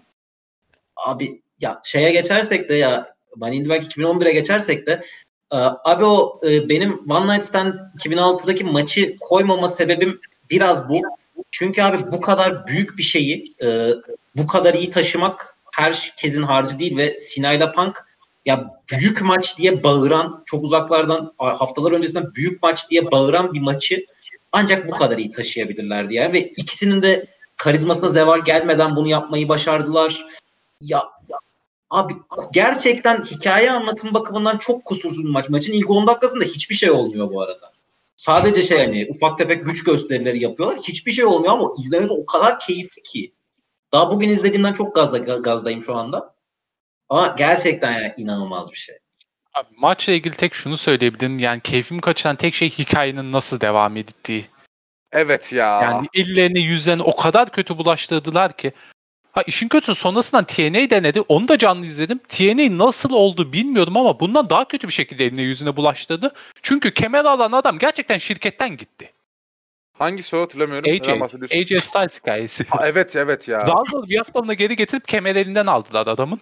Şey LoL TNA diye bir şey vardır internet dünyasında. Tam en büyük LoL TNA anlarından bir tanesi ya gerçekten. Abi ya o ya da Tito Ortiz'in geldiği bir şov var.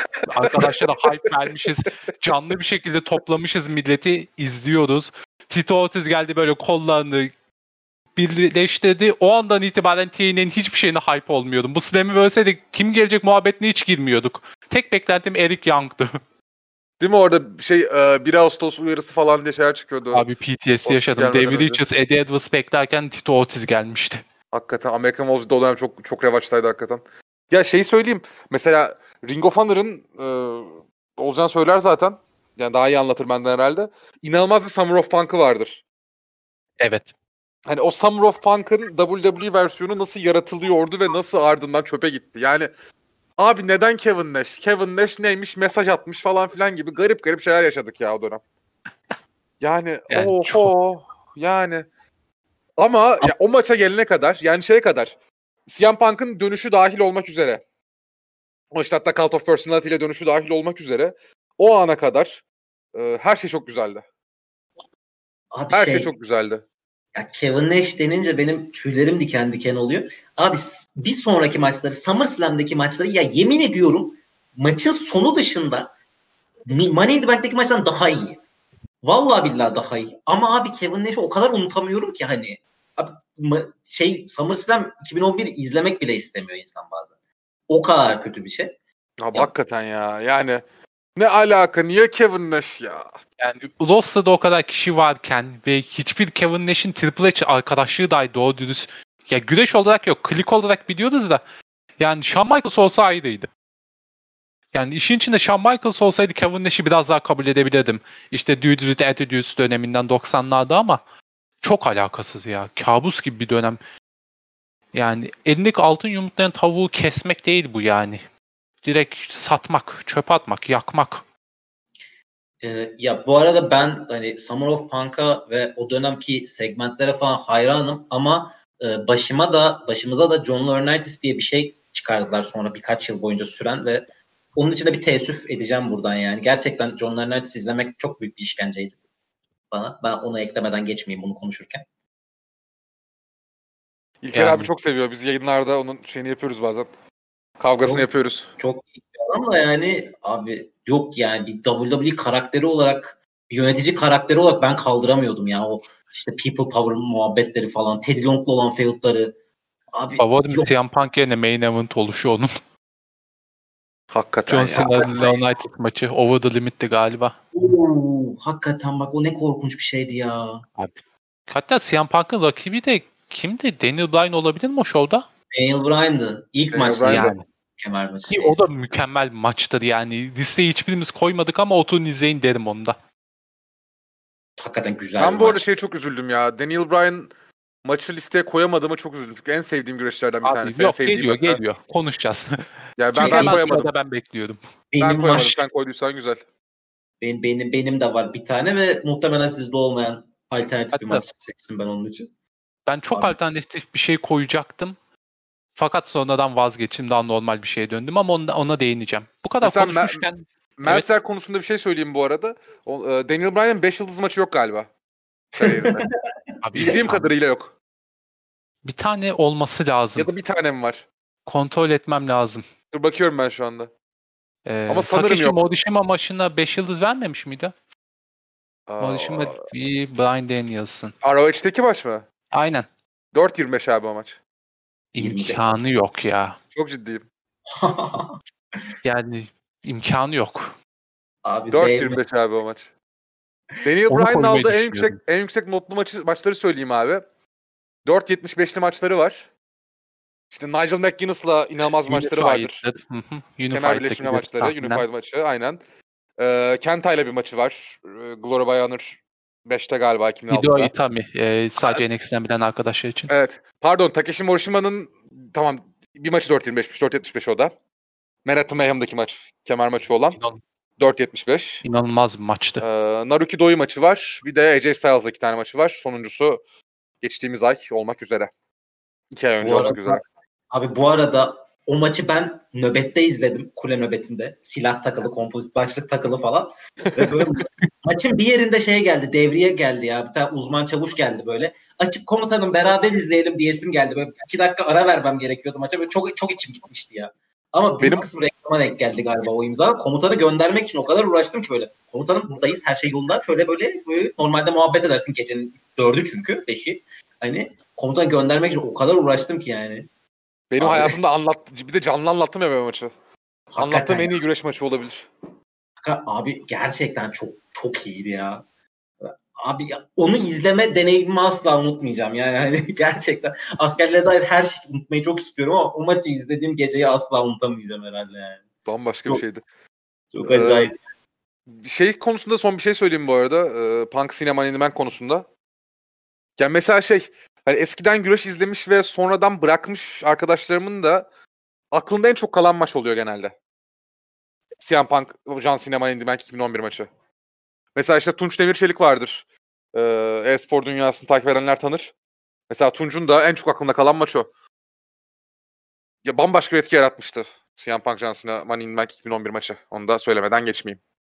Çünkü hikaye anlatım konusunda ya en iyi maç bile olabilir tarihteki. Yani kadar iyi bir hikaye, o kadar iyi anlattı ki yani gerçekten çok ne kadar gaza geldiğimi hala bugün, bugün bile hatırlıyorum o maçı ilk seyrederken. Hani gerçekten çok acayip bir seviyeydi ya. Ee, Ozcan devam etmek ister misin? Yani ben de maçla ilgili son Ozan kapanışı yapayım. Yani insanın içine gerçekten güreş aşkını alevlendiren bir maçtı. Sönmüşse veya hala yanıyor sönmüş fark etmez. Hala yanıyorsa daha alevlendirdi. Sönmüşse belki oraya bir kibrit attı. Ve Daniel Bryan konuşamadık dedik. Ben gireyim. John Cena vs. Daniel Bryan SummerSlam. 2013. Başlangıcı bu hikayemizin. Yani WrestleMania 30'da biten hikayenin başı. E, anlat.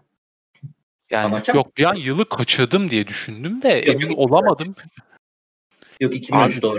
Ring içi olarak bence mükemmel bir maç hala ki Sinan'ın karşısındakine yükselişinde görüyordum. Yani bitişiyle birlikte başlayan hikayenin kalitesini de göz önüne alıyorum. Açıkçası ben bu maçın bitişinde e, Daniel Bryan'ın bir yerde büyük bir şey kazanacağına inanmıştım. Çünkü yani bir insanın elinden bu anı bu kadar acımasızca alamazsınız. Sonraki döneme etkilerine de bakarsak otoritenin yaratılışı ve Rov'u açıkçası içine edişleri var otoritenin belli bir süre. Ya yani açılış promoları hala hepimizin kabusu. Daniel Bryan'ın hikayesinin başlangıcı var. WrestleMania 30'da biten Yes Movement'ı var. Belki de güreşin en son e, nasıl diyeyim homegrown veya yani seyircinin içinden çıkan yıldızın yükselişi var. Ki aynı zamanda şunu da söylemek istiyorum. E, bu başlayan hikayeyi de Brian'ın Kofi Kingston'la olan yıllar sonraki hikayesinin benzerlikleri ve o sırf o hikayeye kattıkları var. Yani sırf sonraya etkisi için dahi kat, yani listeye girebilecek bir maçtı. Ring içi sadece yani tepeye vişne, üzüm ne koyarsan koy. Pastanın tepesine e, ödül olarak giriyor. Ve Brian'ı övmeye geçebiliriz. O bir saniye şimdi şey doğru hatırlıyorum değil mi? Ee, John Cena'nın kendi seçtiği Daniel Bryan'ı maç. Evet. Evet, evet. Triple H tamam. Triple H hakemdi. Sonra zaten Randy Orton. Şey, e, seyircilerin Bryan, o da Bryan'a doğru yaklaştığında seyircilerin kafayı yiyişi var.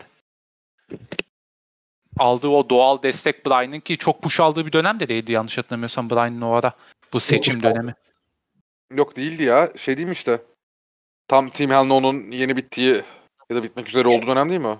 İşte o çok yükseldiği bir yükselttikleri bir dönemdi zaten. Sürekli işte Randy Orton'la kapışıyorlardı falan bir şekilde. Ya böyle o gelen şeye kadar şeyde mesela Daniel Bryan'ı seçeceği çok belliydi çünkü en büyük yükselen yıldız oydu. Hani o, o dönemi o şekilde hatırlıyorum ama yanlış hatırlıyor da olabilirim. Bana Doğru öyle. şeyden hemen sonra zaten ya. Uh, Over the Limit de aynı yıl. Az önce bahsettiğimiz Aynen. main event olmayan ha. yok pardon o 2012 o. Yok iyice Oradan sonra pardon oradan sonra Over the Limit'ten sonra Team Hell No doğuyor zaten. Ee, oradan sonra şeye doğru gidiyor. Team Hell bitişinden sonra Shield dahil oluyor işin içine ondan sonra e, SummerSlam'e doğru gidiyor. Evet. Tamam. evet. Tamam. Daniel Bryan övmeye geçeceksek eğer e, benim hayatımda en sevdiğim güreşçi olduğunu söylemem lazım. Benim bir dönem şey vardı. Güreşmanya forumlarında olduğum dönem özellikle. E, ciddi bir hipsterlığım vardı. Bana en sevdiğim güreşçi sorulduğunda şey diyordum. Üç güreşçi sorulduğunda. Bir Brian Danielson, iki e, Nigel McGuinness, üç de Low diyordum. Yani o kadar e, eskiden beri sevdiğim bir adamdır Daniel Bryan. Kendisiyle bir röportaj yapma şansım da oldu. Hani birebir yüz yüze görüşme şansım da oldu o açıdan. Ee, Abi ben hala Low-Key'de büyülenmiş halde duruyorum. ya onun WWE kariyeri berbat olduğu ve kendisi de iğrenç bir insan olduğu için tabii Aynen Son yok, dönemde çok ben şeydi çok de- ayrı şirketlerde izledim. Her seferinde mükemmel bir maç görüp şirketten ayrılışını görmekten yorulmuştum ama. ya Kaval dönemi WWE izleyenler Kaval diye hatırlarlar. Ee, İğrenç. ismi de çok kötü. İşte Lay Cool'la takıldığı dönem belki biraz akılda kalır ama gerçekten yani şey konusunda güreş dünyasında her yerle her şirketle köprüleri bu kadar yakabilen bir kişi daha tanıyorum abi Austin Aries o da. Tam onu diyecektim. Tam Austin Aries diye giriyordum. Yani rezalet bir insan ama böyle bir dönem yaşam koçluğu falan yapmaya çalıştı. Biri şey yapmış, öyle bir yazı okudum geçenlerde. Lovkey'nin yaşam koçluğu eğitimine para verip katılmış ve hakkında bir yazı yazmış. İnanılmaz komik. Ee, o ayrı ama Daniel Bryan'a dönersek ya bu kadar yüksek seviyede olup, bu kadar iyi güreşip, bu kadar şampiyonluklar falan da yaşayıp hala bu kadar çok hakkı yenen başka bir isim olmayabilir Daniel Bryan kadar. Yani Her ya kariyerin her döneminde abi kariyerin ilk dönemlerinde American Dragon döneminde de sonrasında da mesela ilk şey hatırlıyor musunuz? NXT'ye ilk geldiği dönemi hatırlıyor musunuz Daniel Bryan'ın? maalesef. Maalesef ama o arada o kadar iyi maçlar çıkardı ki. Ya Batista ile bir maçı var o arada. İnanılmaz. Raw'da olması lazım o maçın. Ee, Chris Jericho ile bir maçı var o dönem. İnanılmaz. WWE geldiği andan itibaren kendini o kadar güzel gösterdi ki Daniel Bryan. Ve sürekli hakkı yendi, sürekli hakkı yendi. En sonu çok güzel bir seyirci desteği ve onun hikayeye bağlanmasıyla zaten WrestleMania 30'da zirveyi gördü. Ee, Punk'la olan maçları çok iyiydi işte. Ya John Cena'nın da şeyi var ya, büyük maçları çok iyi güreşme özelliği var ya. Normalde Raw'da haftalık maçlarda ya bu ne niye bu adam bu kadar büyük süperstar diyorsunuz ama büyük bir maç ortaya çıktığı anda John Cena'nın aslında ne kadar iyi bir güreşçi olduğunu anlıyorsunuz. O maçlardan bir tanesiydi bence SummerSlam maçı. Ya Bryan da taşıdı biraz ayrı konu ama e, özel bir maç ve özel bir güreşçi. Bryan'ın NXT'ye ilk geldiği dönemi şu yüzden maalesef dedim. O dönemki NXT'yi maalesef hatırlıyorum. Çünkü o dönemki NXT korkunç bir deneyimdi. Hani Abi ondan sonraki sezonlar daha da kötü değil mi bu arada? Tabii. ama ge- genel olarak o konsept bence korkunçtu. Hani. o yüzden Berbat bir konsept. Çok kötüydü canım. Diye bir baş ağrısı hala insanların kafamız sikmesine sebep olan bir baş ağrısı bıraktığı için hani e, o dönemki NXT'den tiksiniyorum. O yüzden maalesef dedim. Yoksa e, abi Daniel Bryan'ı verdiği için bize ben çok teşekkür edeceğim o dönemki NXT'ye yine. Ben Benim- Daniel Bryan'a dur yine araya gireyim hemen. Ee, röportajda o NXT dönemini sorma şansım olmuştu. Ee, ve şey demişti. Hani çok kötüydü çünkü hani mesela Undertaker WWE'ye geldiğinde böyle işte ne bileyim koşu yarışı yapmak, işte çuval taşıma yarışması yapmak zorunda falan kalmamıştı dedi. O yüzden dedi güreşe hakaret dedi. Ya daha doğrusu şöyle güreşe saygısızlık dedi. Ben şey diye sormuştum. Hani NXT'de bu kadar iyi bir güreşçiyken NXT'de bunlarla uğraşman e, saygısızlık mıydı sana diye sormuştum. O da güreşe komple saygısızlık demişti ki hak, haklı. Sonuna kadar haklı. Bu arada ilkinde e, atamamıştım ama şimdi gerçekten atacağım. Çünkü gerçekten bu sefer de çok daha fazla kıskandım. Hani Daniel Bryan'la röportaj Yani, abi yüz yüze bir de yani. Çok kısa Ben- sürmüştü de. Benim Mark Henry ile de röportaj yapmışlığım var. Onu Eurosport.com sitesinde bulabilirsiniz bir şekilde. Ee, ama- atmayacağım ama Bryan'ı gerçekten çok Ya kıskandım. Brian'da çok kötü kıskanmış durumdayız şu an. ben, ben size Yani- fotoğrafımı atacağım şimdi bir yerlerden. Ya bir de diye. kariyerin ön kısmına da bir gidip bakarsak American Dragon günlerini direkt konuştuk ama abi Kenta'yla, Takeshi Morishima'yla, Samoa Joe'yla, Nigel McGuinness'le ya açıkçası Brian'ın daha kötü maçlarını saymak daha kolay. Ha bu arada underrated bir maçı vardı. Yanlış hatırlamıyorsam Eddie Edwards'la Boston'daki e, bir Ring of Honor şovunda çok beğendiğim bir maçtı. Ya Brian'ın kötü maçlarını saymak çok çok daha basit ya. Çünkü bulabilir misiniz ondan daha emin değilim. Yok. Ve Yani- şöyle bir gerçek var. Bu adam kadar güreşe bağlı olan birisi. Doktorlarının her birinin bir, bir beyin sarsıntısının daha seni götürebileceği yerleri anlatırken WWE'ye gidip beni geri almazsanız giderim Japonya'da güreşirim. Ki Amerika'da karısı varken giderim Japonya'da güreşirim demesi, bağımsız güreşte güreşirim demesi, güreşten asla pes etmemesi ve açıkçası emeklilikten geri dönüş promosu hayallerini sizin için savaşır demesi. Ya abi Brian ha bu arada şunu da söyleyeyim. Hayatımda gördüğüm en büyük karakter değişimi. İki Eddie Edwards olur. Impact'teki son dönemleriyle ama ya Ring of Honor'daki Daniel Bryan Danielson'la şu anki Daniel Bryan o kadar ayrı ki yani farklı kişi olduğuna inanabilirim. Tip olarak da aynı zamanda o e, sıfır saçlı dönemini hatırlıyorum. Ben hiç dinleyemedim çünkü İzge gerçekten o Daniel Bryan olan fotoğrafını attı. Geldi mi? Ben, ben, ben, ben bir koptum şu anda. Ee, ya ben izninizle kıskanmaya başlıyorum. Ben de. Ee, abi şey e, bu arada bu maçın e, şeyini şöyle bir benzetmeyle kapatacağım. Abi John Cena ya gerçekten bütün sene ya bütün Raw show'larında ya da pay-per-view'larda iğrenç maçlar çıkarıp bu kadar büyük beklenti yaratan maçlarda ya, ismi büyük olan maçlarda gerçekten o kadar iyi performans sergiliyor ki tam bir Sergen Yalçın ya. Yemin ediyorum yani daha fazla benzetebildiğim bir insan yok. Yani Sergen'in de derbi oyunları vardır. Derbi performansları vardır. inanılmazdır. Ama Anadolu kulüpleri yapılan maçlarda hep yatardı. Abi gerçekten Tina'ya bir Sergen Yalçın muamelesi yapacağım şu anda ve e, geçiyorum. E, galiba sıra bende olabilir ya da çok önemli değil. Ben bir maçla devam etmek istiyorum. E, benim şey böyle kötüden iyiye falan sıralanmıyor. Ben kronolojik olarak sıraladım maçları ve şu anda şeydeyim. E, 2015'e geldim. E, Royal Rumble 2015'ten e, Brock Lesnar vs. John Cena vs. Seth Rollins e, Triple Threat WWE şampiyonluğu maçı. E, ya abi herhalde şey e, izlemeyi en sevdiğim maç ya. Tekrar tekrar izlemeyi bu kadar sevdiğim hani beğenme açısından değil ama ya bana bu kadar böyle şey keyif veren hani yemek yerken açıp izleyebileceğim e, şeylikte yumuşaklıkta ama aynı zamanda çok hareketli. Ya sürekli olarak her saniyesi bir şeyler vaat eden başka bir maç yok herhalde yani benim. İzge ne dersin? Ben o maçı etkilediğimi izlediğimde dediğin gibi çok etkilendiğimi hatırlıyorum. Ee, her şeyden önce. Ya bir kere işte şey var dediğim gibi ne John Cena'dan ne Brock Lesnar'dan o kadar iyi bir maç beklemiyorduk. Program öncesinde. Neler yapabileceklerini çok net göstermiş oldular. Ee, ya Seth Rollins zaten inanılmaz iyi bir güreşçi.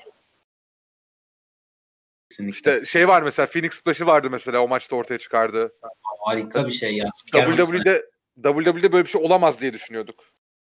Yani Phoenix Splash ne alaka falan diye bir anda öyle bir şey göstermişti bize.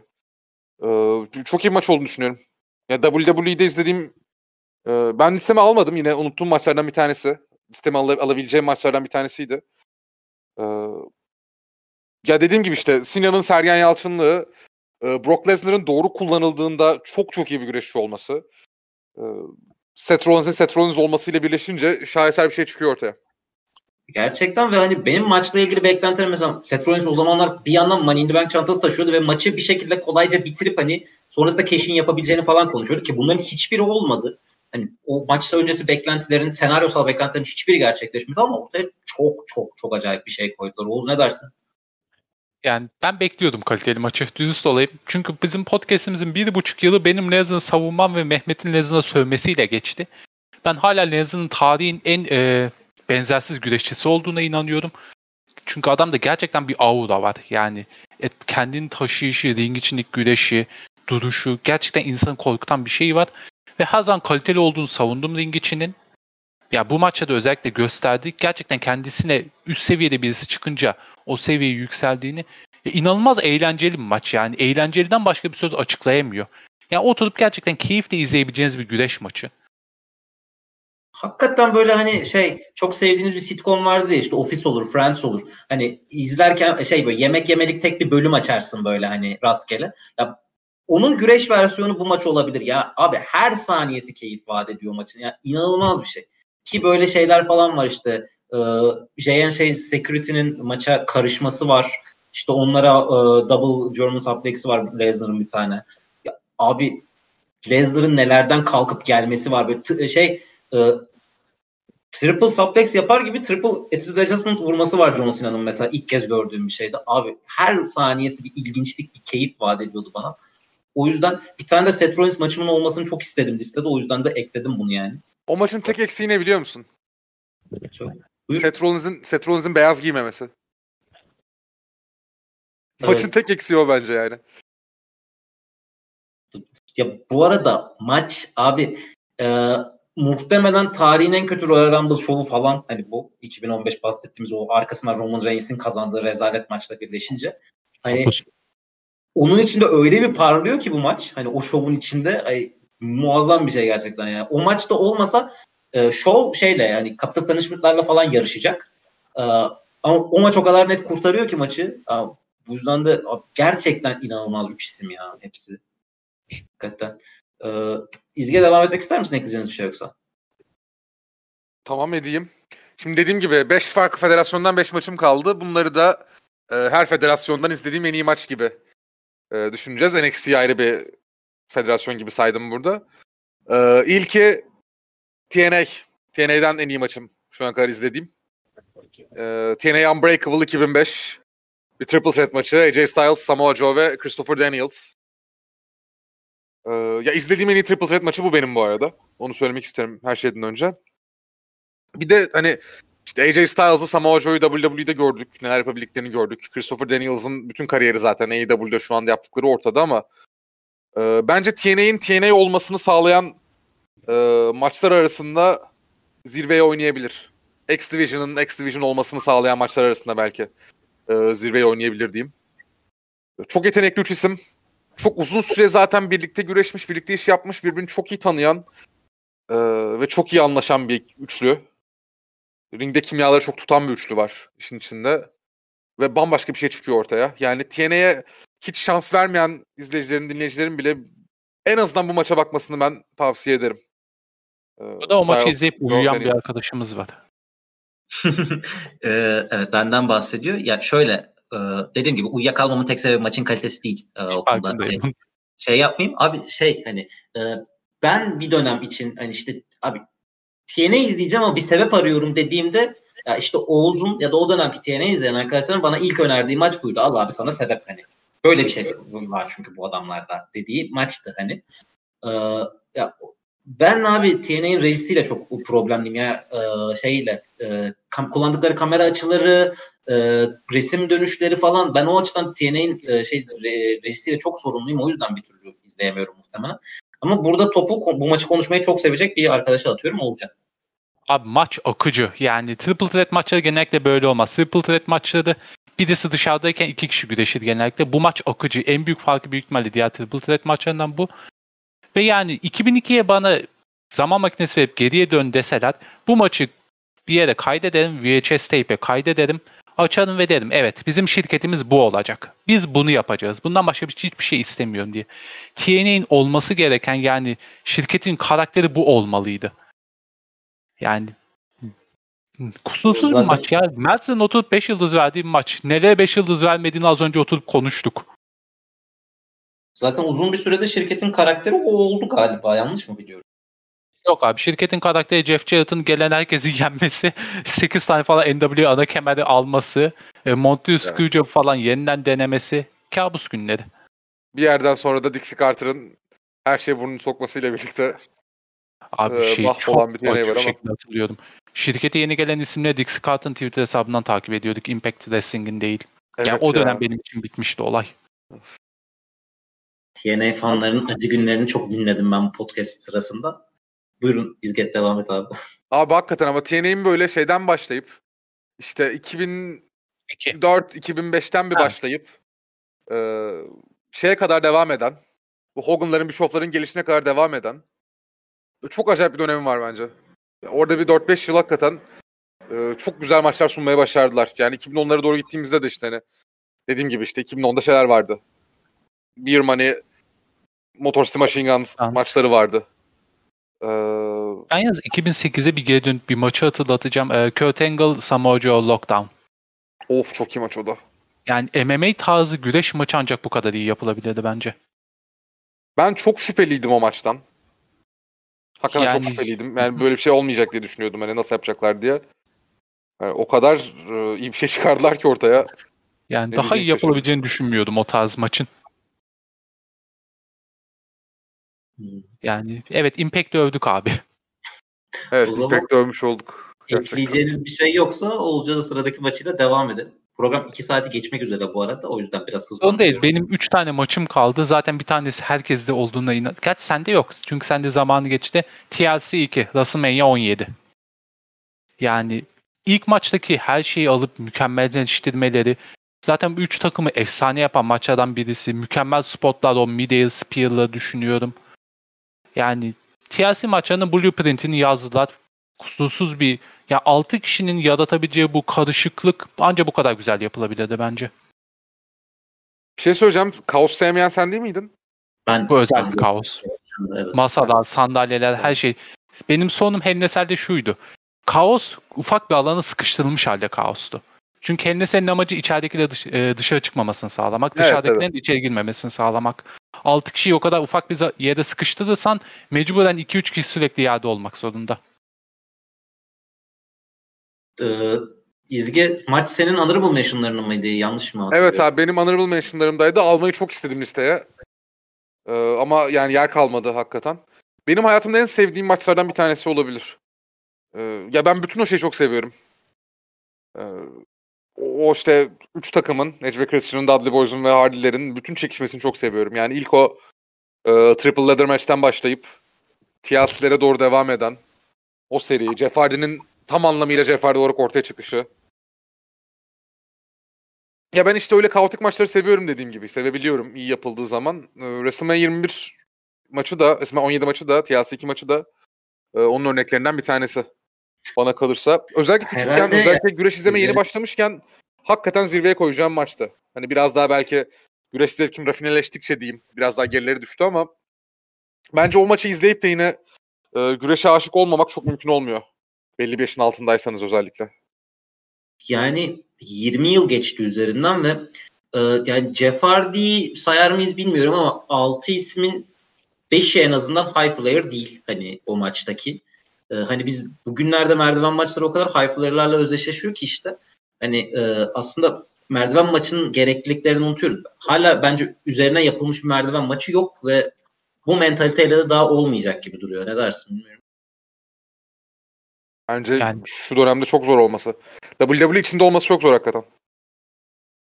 Bence de çok zor çünkü bir de yani e, alıştık merdiven maçlarına. Yani o da mesela havadan bir spear mükemmel bir andı. Şimdi havadan bir spear'ı görünce bu daha önceden yapıldı mantığına gidiyoruz. Yani yeni bir şeyleri bulmak artık merdiven maçlarıyla zor ve inanılmaz tehlikeli. Mesela şeyi hatırlıyorum. e, konuştuğumuz Dead War maçı El Generico Kevin Steen iki merdivenin arasında kurulan merdivende e, Package Pile Driver'ı. Çok tehlikeliydi ama güzel bir spottu. Şimdi bunun bir üstüne nasıl çıkabilirsin? Yani sürekli merdiven maçlarında bu tür gimmick maçlarında düşünce bu olmalı. Yani bunun bir üzerine nasıl çıkabilirim? Yani mesela mesela Hell in a Cell maçında daha tehlikeli bir şey yapamıyorsun. Yani Mick Foley neredeyse kendini öldürmeye çalıştı. Daha üstüne çıkamıyorsun. Farklı bir yöne de gitmek zorundasın. TLC maçında daha zor bu. Ben o yüzden o maçın üzerine çıkılabileceğini düşünmüyorum. Yani ben de ya özellikle bu hani e, işte merdivenlere high yerleştirip onları çeşitli yerlere uçurmakla ben merdiven maçının olması gerekmediğine inanıyorum. E, o yüzden yani bu maç çok daha özel. Ha, benim listemde yoktu çünkü dediğim gibi ben merdiven maçı pek e, tutmuyorum ama ya gerçekten izlemesi o kadar şey ki ya bir de abi ne kadar ikisinden de nefret etsem de yani Dudley Boys o kadar ayrı iki karakter ki yani o kadar ek, ekstrem bir şey ki adamları izlemek gerçekten çok keyifli ya. Hani onları da övmeden geçmeyeyim burayı. Yani çok farklı şeyler yaptılar kariyerlerinde. Blu-ray tek başına Impact'te harika dönem geçirdi. ECW'da arena çıldırttıkları dönemler var promolarıyla. WWE'de bu yaptıkları var mükemmel maçlarıyla. Ya gerçekten tarihin zaten en çok kemer alan takımı sanırım ve bütün büyük şirketlerin kemerini alan da tek takım. Bir tek WCW eksik olabilir. O kadar araştırmadım ama e, eklemek istediğiniz Yani- başka bir şey Ha, söyle. Ya şey çok iyi bence. Yani kardeş olmadıklarını biliyorsun zaten baktığın zaman ama gerçekten kardeş olmadıklarını. Hakikaten yani ya şey önemli. Güreş dünyasında hakikaten kardeşler birbirlerini çok daha iyi anlayabiliyorlar. İşte usulardan musulardan da örnek verebiliriz bu şekilde ama ben kardeş olmayıp da bu kadar iyi anlaşabilen, bu kadar kimyası da çok iyi olan takım olarak eee, başka bir takım çok fazla sayamayabilirim herhalde ya. Var tabii çok iyi takımlar da. Dudley Boys onu özellikle çok iyi yapıyor bence. Ve hani yıllar boyu yapıyorlar bir de hani gerçekten hani yıllar boyu hala şeyler hani e, ya bir abi Hall of Fame konuşması yaparken bile uyumlu adamlar yani Evet ya. Şey- şey değiller hani hiç e, vazgeçmiyorlar o uyumlarından o açıdan çok kıymetli. Eklemek istediğiniz başka bir şey yoksa ben sıradaki maçıma geçmek istiyorum. tabii. Ee, WWE dışından tek maçım NXT'den. Ee, E, NXT TakeOver New Orleans 2018'in main event'ı e, Johnny Gargano vs. Tommaso Ciampa. Unsanctioned maç e, şeydeki e, takeover'lardaki ilk maçları. O feudlarının başladığı ilk maçı. E, sonrasında çeşitli farklı maçlarda yer aldılar. Sonraki 5-6 ay boyunca takeover'ların main event'ında onlar vardı zaten. Ama abi bu maçı ben çok seviyorum çünkü ya ben en iyi arkadaşların bozuşma hikayelerine zaten bayılıyorum. İyi yapıldığında daha da bayılıyorum ve bu çok iyi yapılmış bir versiyonuydu. Hani NXT'nin o dönem şey zaten hani işte 5 dakikalık bir saatlik şovlar yapması, bu şovların tamamında bütün isimlerin yer, bütün isimlerin yer almıyor olması, bu iki ismi sınırlı sayıda görmemiz ve abi gerçekten çok büyük bir Johnny Gargano hayranıyım. Bu maçta abi hikayeyi yansıtma açısından izlediğim en iyi maçlardan biriydi finaliyle birlikte. Ve ben Ciampa'nın kazanacağına %100 emindim bu maçı. Gargano'nun kazanması aşırı şaşırtmıştı. Ya ben hani abi listeme kafadan yazdım ben bu maçı. Hani birçok kişi ama abi yeni nesil NXT maçı deyip geçiyor aslında artık ama abi gerçekten bu yeni nesil NXT'nin başlangıç noktası da herhalde ya bu maç ya da bundan önceki Gar Gar Gargano vs. Almas maçı. Hani sürekli olarak bu Meltzer tar- tar- tarafına oynayan NXT'nin ilk maçlarından biri bu. Bence çok kıymetli. Siz ne dersiniz İzge? Abi kesinlikle öyle. Yani NXT'nin hakikaten e, dediğin gibi yani Andrade Sen Almas, Johnny Gargano ile o süreç biraz başlamış oldu ama e, ya şey katılıyorum. NXT şeyi çok iyi yaptı. Arkadaşların bozuşması hikayesini çok iyi yaptı. Mesela işte Kevin Owens, Sami Zayn de öyleydi. O benim en şaşırdığım anlardan bir tanesi WWE'de. Çünkü hani Sami Zayn şampiyondu, show bitmişti o işte sağ altta şey çıkar ya. WWE logosu ve işte copyright evet. şey çıkar ya. Hatta bir şey söyleyeyim o, o hani en son e, SmackDown'da Fiend'in Alexa Bliss'e saldırması meselesinde de aynısı oldu. Biz şeye düştük. Yayında ters köşeye düştük ve bir yayından çıktık geri geldik. Bitti bu yayın diye çıktık. Sonra geri geldik bir şeyler oluyor diye. Bayağı şanssızlık. Ee, bayağı şanssızlık ama o şeydir zaten. WWE bunu çok nadir yapar. Yani o alttaki sağ alttaki şey çıkar ve ardından program biter. Bitti sandık. Sami Zayn'in kutlamasıyla ve çok güzel bir şekilde bitiyor sandık ve işte Kevin Owens bir anda gelip şey yapmıştı. E, powerbomb yapmıştı. E, o, yani oralardan onunla birlikte Gargano Ciampa hikayesinin de ikisinin arasının bozulması ve ardından o maça gitmeleri çok çok iyi bir şey bence. Şunu söyleyeyim benim listemde olacak birazdan. E, Johnny Gargano'nun daha iyi maçları olduğunu düşünüyorum. NXT'de ve NXT TakeOver'larda. E, ki bak şöyle TakeOver New Orleans orada bir de şey maçı vardı. 6 kişilik bir merdiven maçı vardı. Evet. E, Adam Cole'un kazandı. Yani sen yine evet. merdiven maçı sevmediğin için koymamışsındır onu ama o da mesela inanılmaz bir maçtı. Yani TakeOver New Orleans'ta şey getiriyor bir yandan. NXT'den hani biz geldik buradayız ve ortaya inanılmaz bir şey çıkartıyoruz'u tam olarak verdiğim şovdu bence. Onun da tabii zirvesindeki Gargano Champa maçı. Şeyden ben de emindim. Champa'nın kazanacağından ben de emindim bu arada. Çok şaşırmıştım. Abi, bu arada o ilgili şöyle bir şey var. Şu bahsettiğim iki maçın arkasında kalan ama bence ya o kalitede olan üçüncü maçı daha vardı ya Aleister Black vs. Andrade Almas NXT şampiyonluğu maçı ki o da muazzamdı. NXT'nin herhalde şey açısından hani maç kalitesi açısından en iyi şovu zaten bence. Çok net.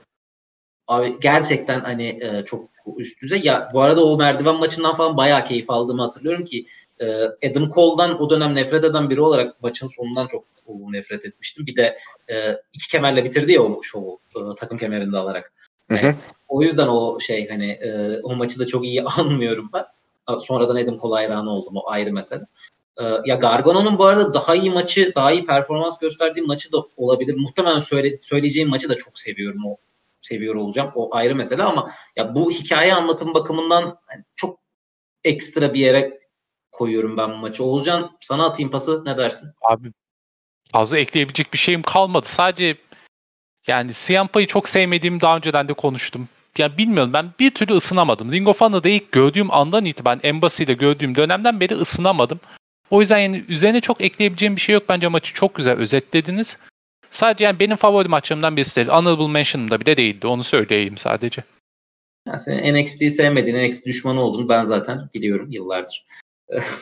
O zaman şey yapalım. Ee, NXT'den devam edelim. Ben de en iyi NXT maçımı söyleyeyim.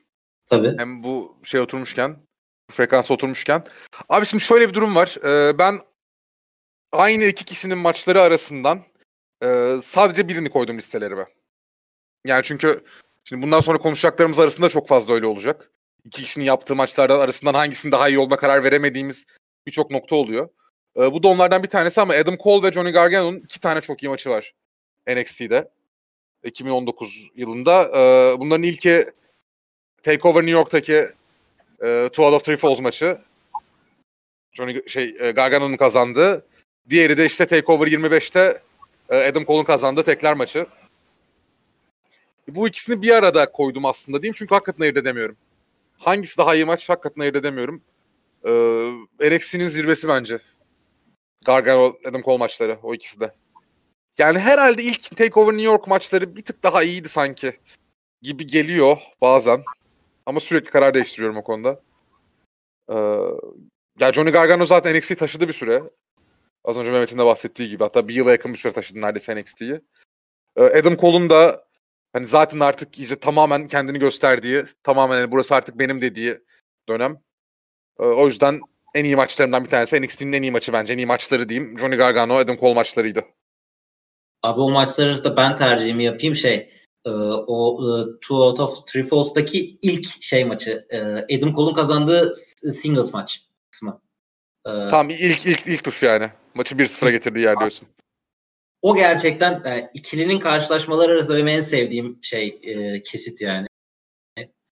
Hani o maçları da çok seviyorum bu arada. Hani dediğim gibi ben e, Gargano Ciampa'yı şey olarak hikayesel olarak biraz daha ön plana koyuyorum. O yüzden şey yaptım. Yoksa o iki maçta benim için inanılmaz yani. Olcan ne dersin? E, aynı şeye devam ediyoruz.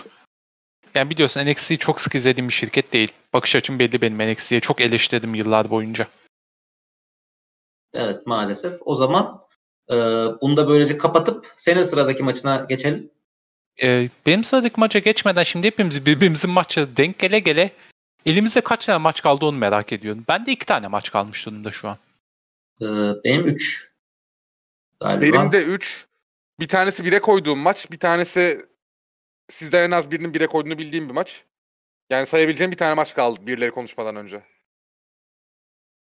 Ee, Abi o, o zaman, zaman siz birer sayı... birer devam edin aynen. Sayı eşitlemek açısından ben ikinizde de olmadığını bildiğim bir maçımı koyacağım. Ee, e, Daniel Bryan vs. Brock Lesnar Survivor Series 2018. Çok düşündüm koymayı biliyor musun? Abi Bayılıyordum ya, o maça. Muhtemelen o, ben daha underrated bir maç izlemedim. Ya alması gereken reaksiyonun, alması gereken övgünün çeyreğini bile almıyor maç. Abi Daniel Bryan'dan daha iyi güreşen bir, biri varsa o da heel Daniel Bryan. Yemin ediyorum ya izlemek o kadar keyifli ki. Yaptığı her şey ve ya, rakibin key, rakibinin ringde keyif almasını e, sağlıyor bir yandan ve abi ringde keyif alan bir Brock Lesnar izlemesi belki de güreşin en keyifli anlarını yaratıyor. Abi ikisinin birleşimi ya ben o kadar keyif alıyorum ki o maçtan. Yani Daniel Bryan'ın o ilk bir de heel turn yaptıktan daha 5 gün sonrası falan hani şey AJ Styles'a karşı 5 gün önce daha kemeri alırken heel turn yapmış. Daha heel karakteri o çevreci karakteri falan hiç ortada yok. Ee, abi Bryan bir heel oynuyor orada. Hani nereye gideceğini de bilmiyorsun. İnanılmaz. Abi Lesnar orada bir anda face'e dönüyor ve bir şey yapmaya çalışıyor. İşte o kadar muazzam bir eğlence ki onu izlemek. Ya ben çok seviyorum maçı gerçekten.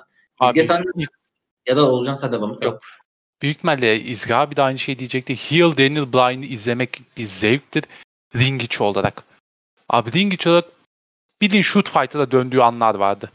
Vücudun bir yerini hedef alıp oraya sürekli saldırarak insan o kadar büyük bir keyif verirdi ki. Yani gerçekten heel Daniel Bryan çok ayrı bir şey. WWE'de bunun üzerine kattığı gimmickler var. Yani gimmick etkisiyle daha da iyi hale geldi. Ya benim yani guilty pleasure denen şey vardır. Bunun yani guilty'si yok direkt. Mükemmel bir maç. İzlemekten en çok zevk aldığım maçlardan birisi ve çok arada kaldım. Sina maçı mı bu maç mı? Sina maçı mı bu maç mı? Çünkü Daniel Bryan'da bir maç koyacağım biliyordum. Yani ileri etkisi için Sina maçını seçmiştim. Ya bence de kesinlikle çok çok iyi bir maç. Ya Daniel Bryan benim yine listeye tam olarak koyamadığım için e, çok üzüldüğüm maçlardan, üzüldüğüm insanlardan bir tanesi. Abi çok güzel özetlediniz aslında. Çok ekstra bir şey söyleyemeyeceğim ama yani hakikaten heel Daniel Bryan'ı izlemek bir de heel Daniel Bryan'ı Brock Lesnar gibi canavara karşı orada izlemek ve neler yapabileceğini görmek e, apayrı ya. Ya o, o başka bir şey o. Öğrenebilen bir şey değil. Daniel Bryan'ın o maçta sergilediği e, güreş çok sevmekle olacak bir şey. Bu işi para kazanmak için yaparak elde edebileceğiniz bir şey değil. Hatta belki çok sevseniz de ne kadar çalışsanız çalışırsanız çalışın elde edemeyeceğiniz bir şey olabilir. Çok çok apayrı bir şey gösterdi orada. Abi gerçekten hani ya ve şey hani e, işte daha yeni heel turn yapmıştı. Sonradan o çevreci gimliğini oturttuktan sonra o işte seyirciye ders verme, anlatma çabaları falan ondan sonra o WrestleMania'ya kadar belki sonraki bir iki aya kadar giden o süreci ya benim izlemeyi en sevdiğim gimliklerden biri muhtemelen ki hiçbir zaman Daniel Bryan fanı olmadım. Ama abi o, o gimlik ya inanılmaz bir oyunculuk gerçekten ya. Daniel Bryan o yüzden o kadar takdir ediyorum ki. Yani özeniyorum yani. Böyle bir, bir işi yapacaksan bu Daniel Bryan kadar iyi yapmalısın diyorum bazen ve bunun en büyük örneği de bu dönem. Hani o yüzden ay, ne kadar övsem az bu maçı da o gimliği de hani ve gerçekten keyif alan Brock Lesnar abi inanılmaz bir şey ya. Ay, çok bambaşka bir şey. Çok güreşten de başka kimsenin sergileyemeyeceği şeyler sergiliyor çünkü. Keyif alan Brock Lesnar. O yüzden ben övsem bu arada daha bir saat daha bu maçı överim o yüzden e, İzge topu sana atayım. Senden devam edelim. Evet abi ben de yine listenizde olmadığını bildiğim bir maçtan bahsedeceğim. Bu benim için AEW'nun e, en iyi maçı olacak. E, şimdi bahsettim işte Cody Dustin maçından bahsettim. İşte Revolution'daki Page Omega Young Bucks takım maçından bahsettim. Çok iyi maçlar ama beni e, işte AEW Full Gear'daki John Moxley Kenny Omega maçı kadar etkileyen bir AEW maçı olmadı şu ana kadar. Ee, ya John Moxley zaten Dean Ambrose eski adıyla e, AEW'le şey gösterdi bir kere. Hani bu adamı saldığınızda ne yapabileceğini çok net gösterdi. E, hakikaten öz zincirlerini kırmış gibiydi. İlk dönemler özellikle. Kenny Omega zaten benim çok sevdiğim bir isim. Ee, çok çok iyi bir güreşçi olduğunu düşünüyorum. WWE hiç olmadığı için belki genel güreş seyircisi tarafından hakkının da yeteri kadar verilmediğini düşünüyorum. Zaman zaman. Onu da söyleyeyim. E, fakat işte Full Gear'da e, öyle bir maç yaptılar ki Lights Out maçı aslında bir işte e, unsanctioned maç diyebiliriz. Kuralsız bir maç. E, bence baştan son çok iyiydi. Yani maçın gittiği her yerde çok çok iyiydi. E, biraz vahşileşti, sertleşti. Ama zaten Moxley'nin geçmişinde o var. CZW döneminden. Onları göstermiş oldu. Ee, işte Omega'nın yaptığı V-Trigger var Moxley'e. Böyle camların kırıldığı ardından. Ee, sonra işte ringi söküp e, ringin altındaki tahta kısma yaptığı Phoenix Splash'ı var şeyin. Omega'nın, Moxley'nin kaçtığı ve sonra maçı kazandığı. Ee, bence bambaşka bir şeydi. Yani şu açıdan özellikle hani alıştığımız Şimdi Moxley'nin finisher'da Paradigm Shift ya. Alıştığımız WWE paradigmasından ne kadar farklı bir şey ortaya çıkarabileceğini, çıkarabileceklerini çok net göstermişlerdi orada. Ee, o açıdan benim en sevdiğim AEW maçı olarak e, onu seçtim. Full Gear'daki Moxley Omega Lights Out maçı.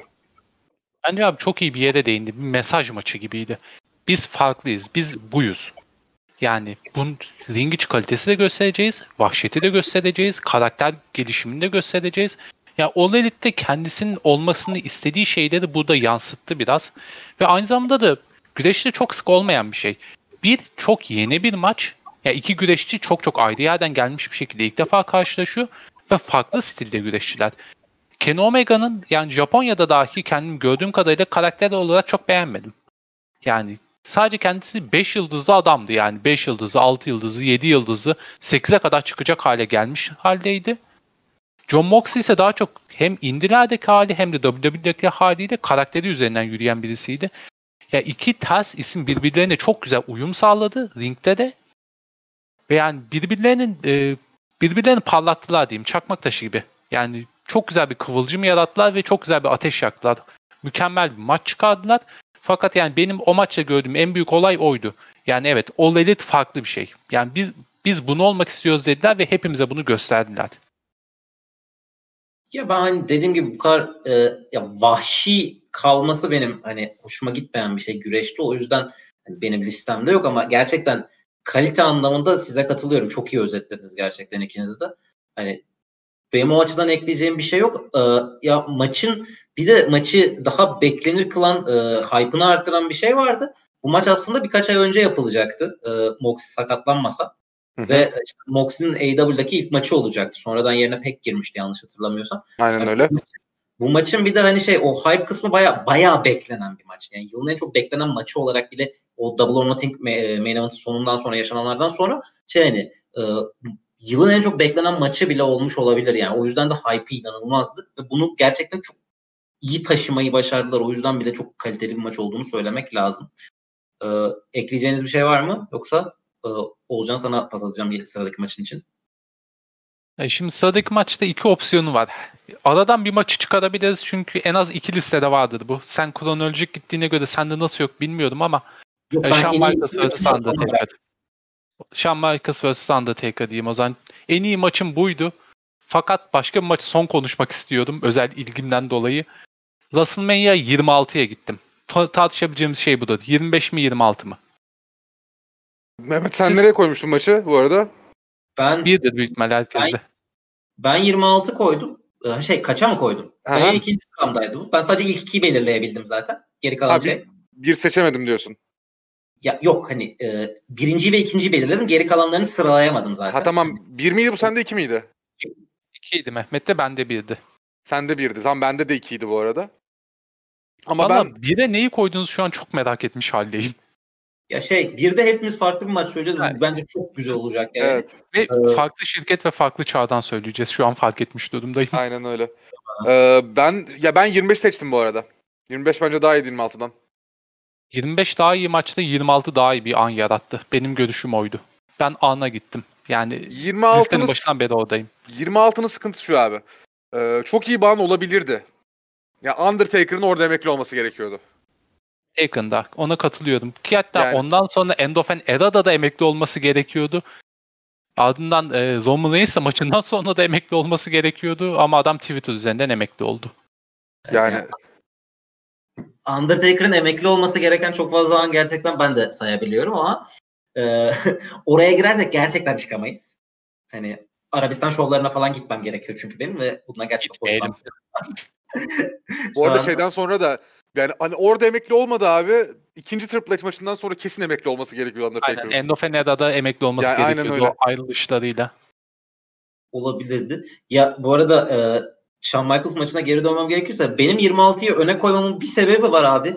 25 çok fazla ka- e, kaçınma maçı. Ya çok fazla e, rakibin hareketlerinden kaçınmaya değişiyor. Hani rakibin hareketinden kaçı, kaçıyorsun önce ve sonra kendi hareketini yapıyorsun. 26'da e, bu çok daha şey hani rakibin bir hareket yapmadan önce sen e, kendi hareketini yapıyorsun ve bu bana biraz daha heyecan veren bir şey.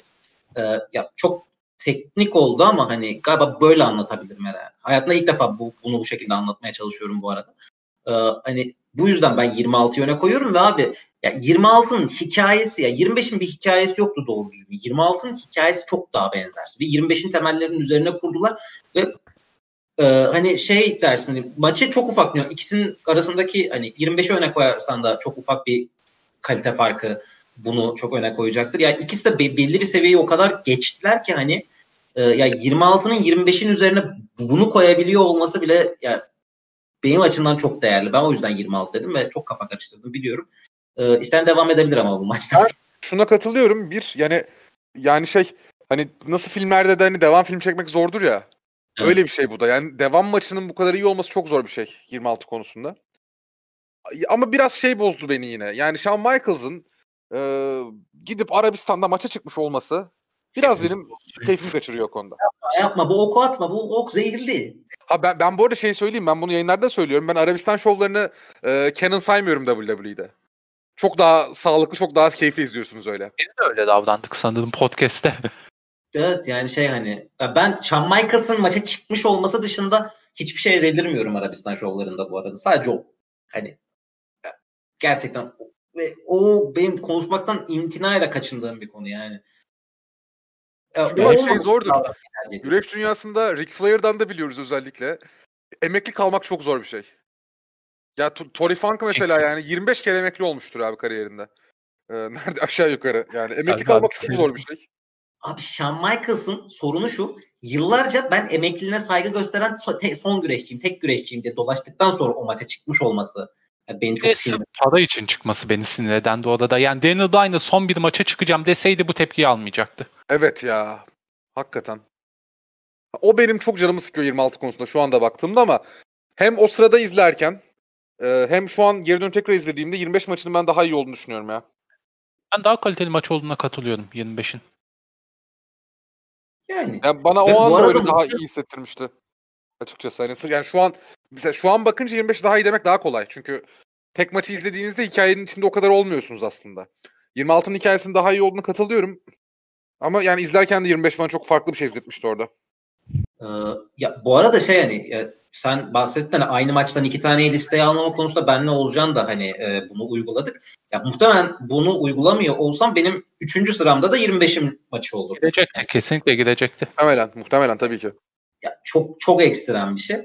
Ee, ya ve hani şeyde Ric Flair'in emeklilik maçında söylediğim şey şu abi. Çıkardığınız en iyi maçlardan biri o yaştaki emeklilik maçınızsa gerçekten çok üst düzey bir insansınız yani ring içinde ve ya Shawn Michaels gerçekten benzersiz bir adam ya. Hani yani ne kadar e, işte para göz olursa olsun, ne kadar iğrenç bir karakteri olursa olsun abi o ring içinde o kadar iyi ki yani insan bir insanın yaptığı işte bu kadar iyi olması da bazen inanamıyorum gerçekten yani. Konuştuğum için bile bunun hakkında konuşabildiğim için bile bazen şanslı hissediyorum kendimi. Sen bu maçı anlattın mı peki ya da 25'teki maçı pandemi döneminde? Denk geldi mi? Ne anlattık ama hatırlamıyorum ya. Anlatmamış olabiliriz. Yok anlatmadık anlatmadık yok. Yok denk gelmedi bunlar. Bunlar Ben- denk gel- çok şanslı olabilir. Bu sefer gerçekten atardım yani. Şey var yok. Yani e, üçüncü. bu arada şeyi söyleyeyim o çok güzel. E, Chris Jericho'nun podcastinde e, şimdi adını da unuttum da 25'in maçının hakeminin konuk olduğu bir şey var. Evet, Ee, Charles Watch Robinson. Along var. Charles, 26'nın maçın o zaman kim? Biri Charles Robinson, diğeri kim hatırlıyor musunuz? Yok ben sadece bildiğim hakemler üzerinden gittim. Charles Robinson, yok, Nick yok. Patrick.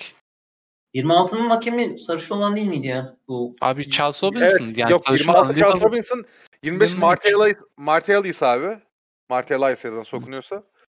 Ee, sonra zaten kovuluyor WWE'den. Böyle çok uzun bir kariyeri olmuyor. Onun şeyle izlemiştim en son. Tekrar izlediğimde. İşte Watch Along podcast'ı bir yandan podcast'ı açıyorsunuz bir yandan şey açıyorsunuz. Ee, maçı açıp Maçı. izlemiştim. Ve işte hakemin yorumlarıyla, Chris Jericho'nun yorumlarıyla onu izlemek daha apayrı bir keyif vermişti bana. Ee, o yüzden de belki aklıma daha fazla kalmış olabilir.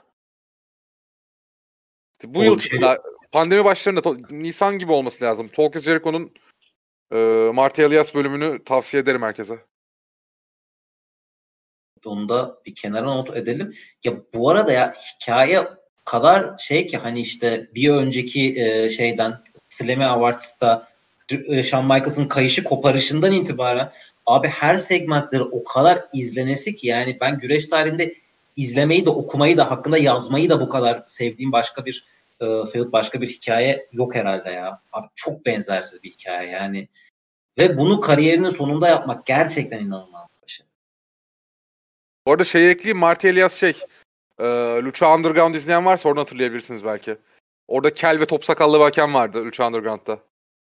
O adam.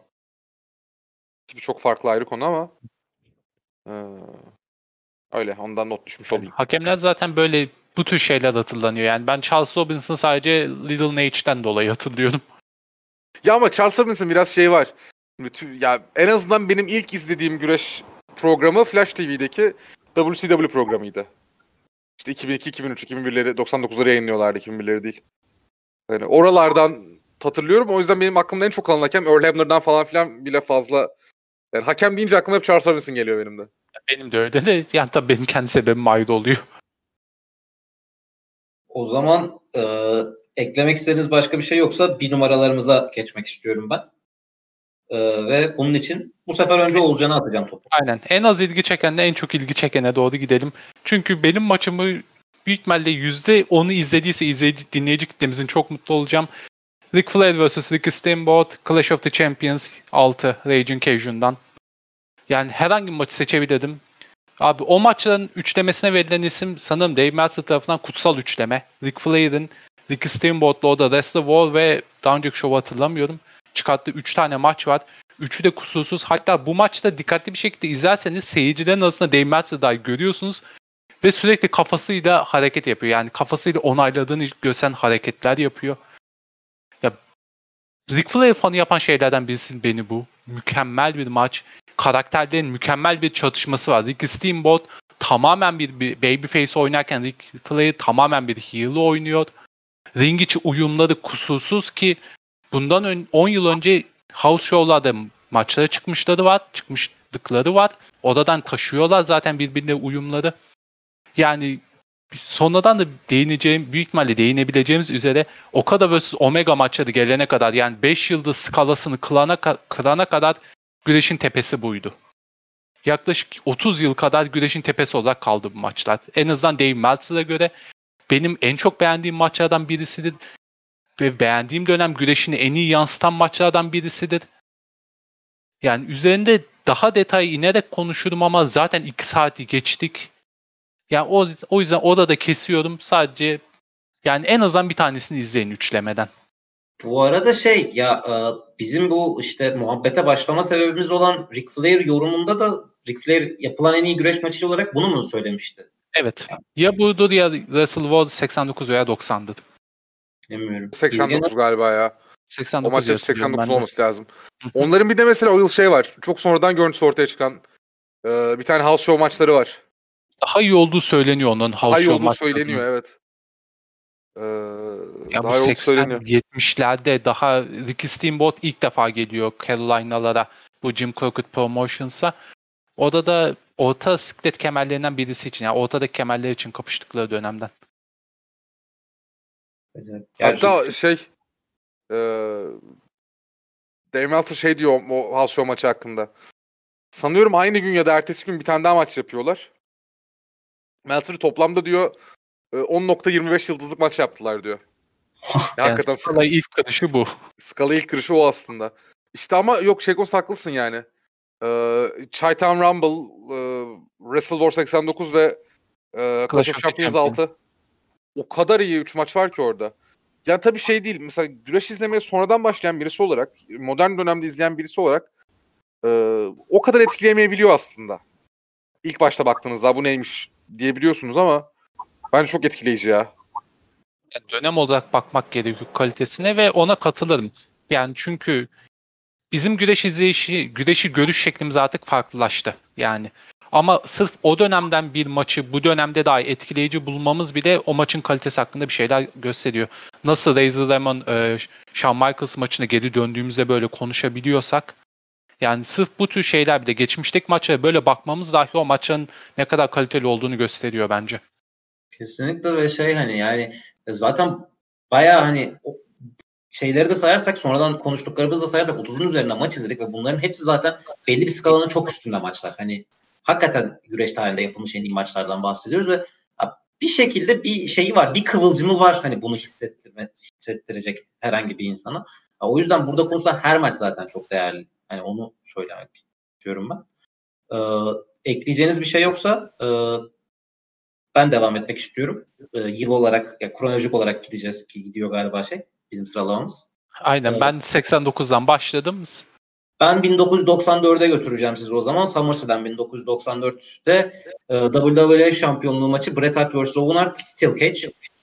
Abi ya o benim herhalde şey Shawn Michaels vs. Undertaker'ı e, hikaye olarak çok beğeniyorum ve okumayı gerçekten çok seviyorum ama ya bu maçın hikayesi kitap yazılır abi üzerine. O kadar güzel bir hikaye.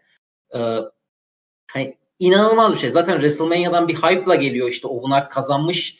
Ee, iki isim de zaten ring işte aşırı kaliteli. Yani Hart ne kadar küçümsense de hani e, gimlik e, güreşçisi olarak e, zaten ne kadar kaliteli bir heel oynadığını görmek için inanılmaz bir fırsat bu maç. Hani hep böyle şey çiçek çocuk olarak anılıyor bugün. Neden bilmiyorum ama Owen Hart inanılmaz bir heel oyuncusu.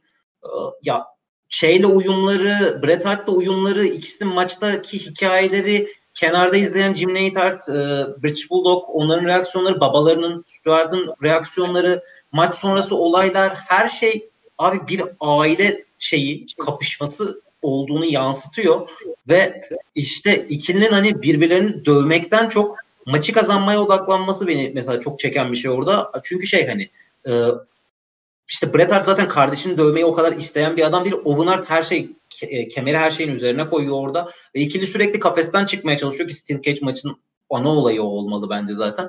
Abi her şeyle o kadar güzel ki izlemeyi en sevdiğim maç ki bugün tekrar izledim ve çok yükseldim. E, önce izlediğim son maçtı. O yüzden e, daha çok övebilirim ama e, övgüyü burada bırakacağım ve topu e, İzge'ye atayım buradan. Ya bence çok iyi maç açıkçası. Ee, ben bilmiyorum ben şeyi bu ikilinin arasındaki WrestleMania 10 maçını bir tık daha üste koyuyorum. Hani ama şey bilmiyorum yani niye bilmiyorum. Hani bunu yapmak için iki maçın arasında iki karşıla ya karşılaştırma yaparken birini daha yukarı koymak için böyle çok net şeylerim yok elimde verilerim yok. Ee, ama yani WrestleMania 10'da Bret Hart'ın özellikle iki maç yapmış olması ve en sonunda bir şekilde işte Owen Hart'ı kaybedip ondan sonra oradan dünya şampiyonu olarak çıkması beni çok etkiliyor sanırım. Bunu komple düşündüğümüzde. Ee, ayrıca yani WrestleMania izlemeye başlayıp yani WrestleMania onu açtığınızda ilk çıkan maç o karşınıza ve biz ne oluyoruz nereye geldik oluyorsunuz. Bu kadar iyi bir açılış maçı olmayabilir. Ya WrestleMania tarihinde değil yani WWE tarihinde, pay-per-view'lar tarihindeki en iyi açılış maçı olabilir. Ee, WrestleMania 10'daki Owen Hart Bret Hart maçı. Kesinlikle. Yani zaten WrestleMania 10 bence yani bayağı underrated bir WrestleMania. Yani ben ilk üçe koyarım hani tarihin en iyi WrestleMania'larında. O yüzden hani e, o maçı da çok seviyorum.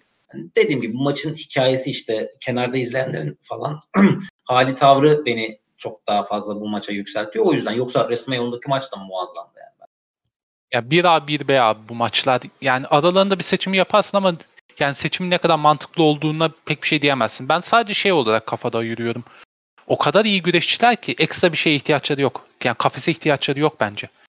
Benim için sırf kafadaki ayrıma o yüzden ben WrestleMania onu Honorable Mention'a da koymayı düşünüyordum ama ya zaten birlikte eğitildikleri belli isimler ve mükemmel kalitede isimler. Yani Owen Hart daha ne olabilirdi bilemiyorum WWE'de. Yani sonu öyle olmasaydı 1997'de.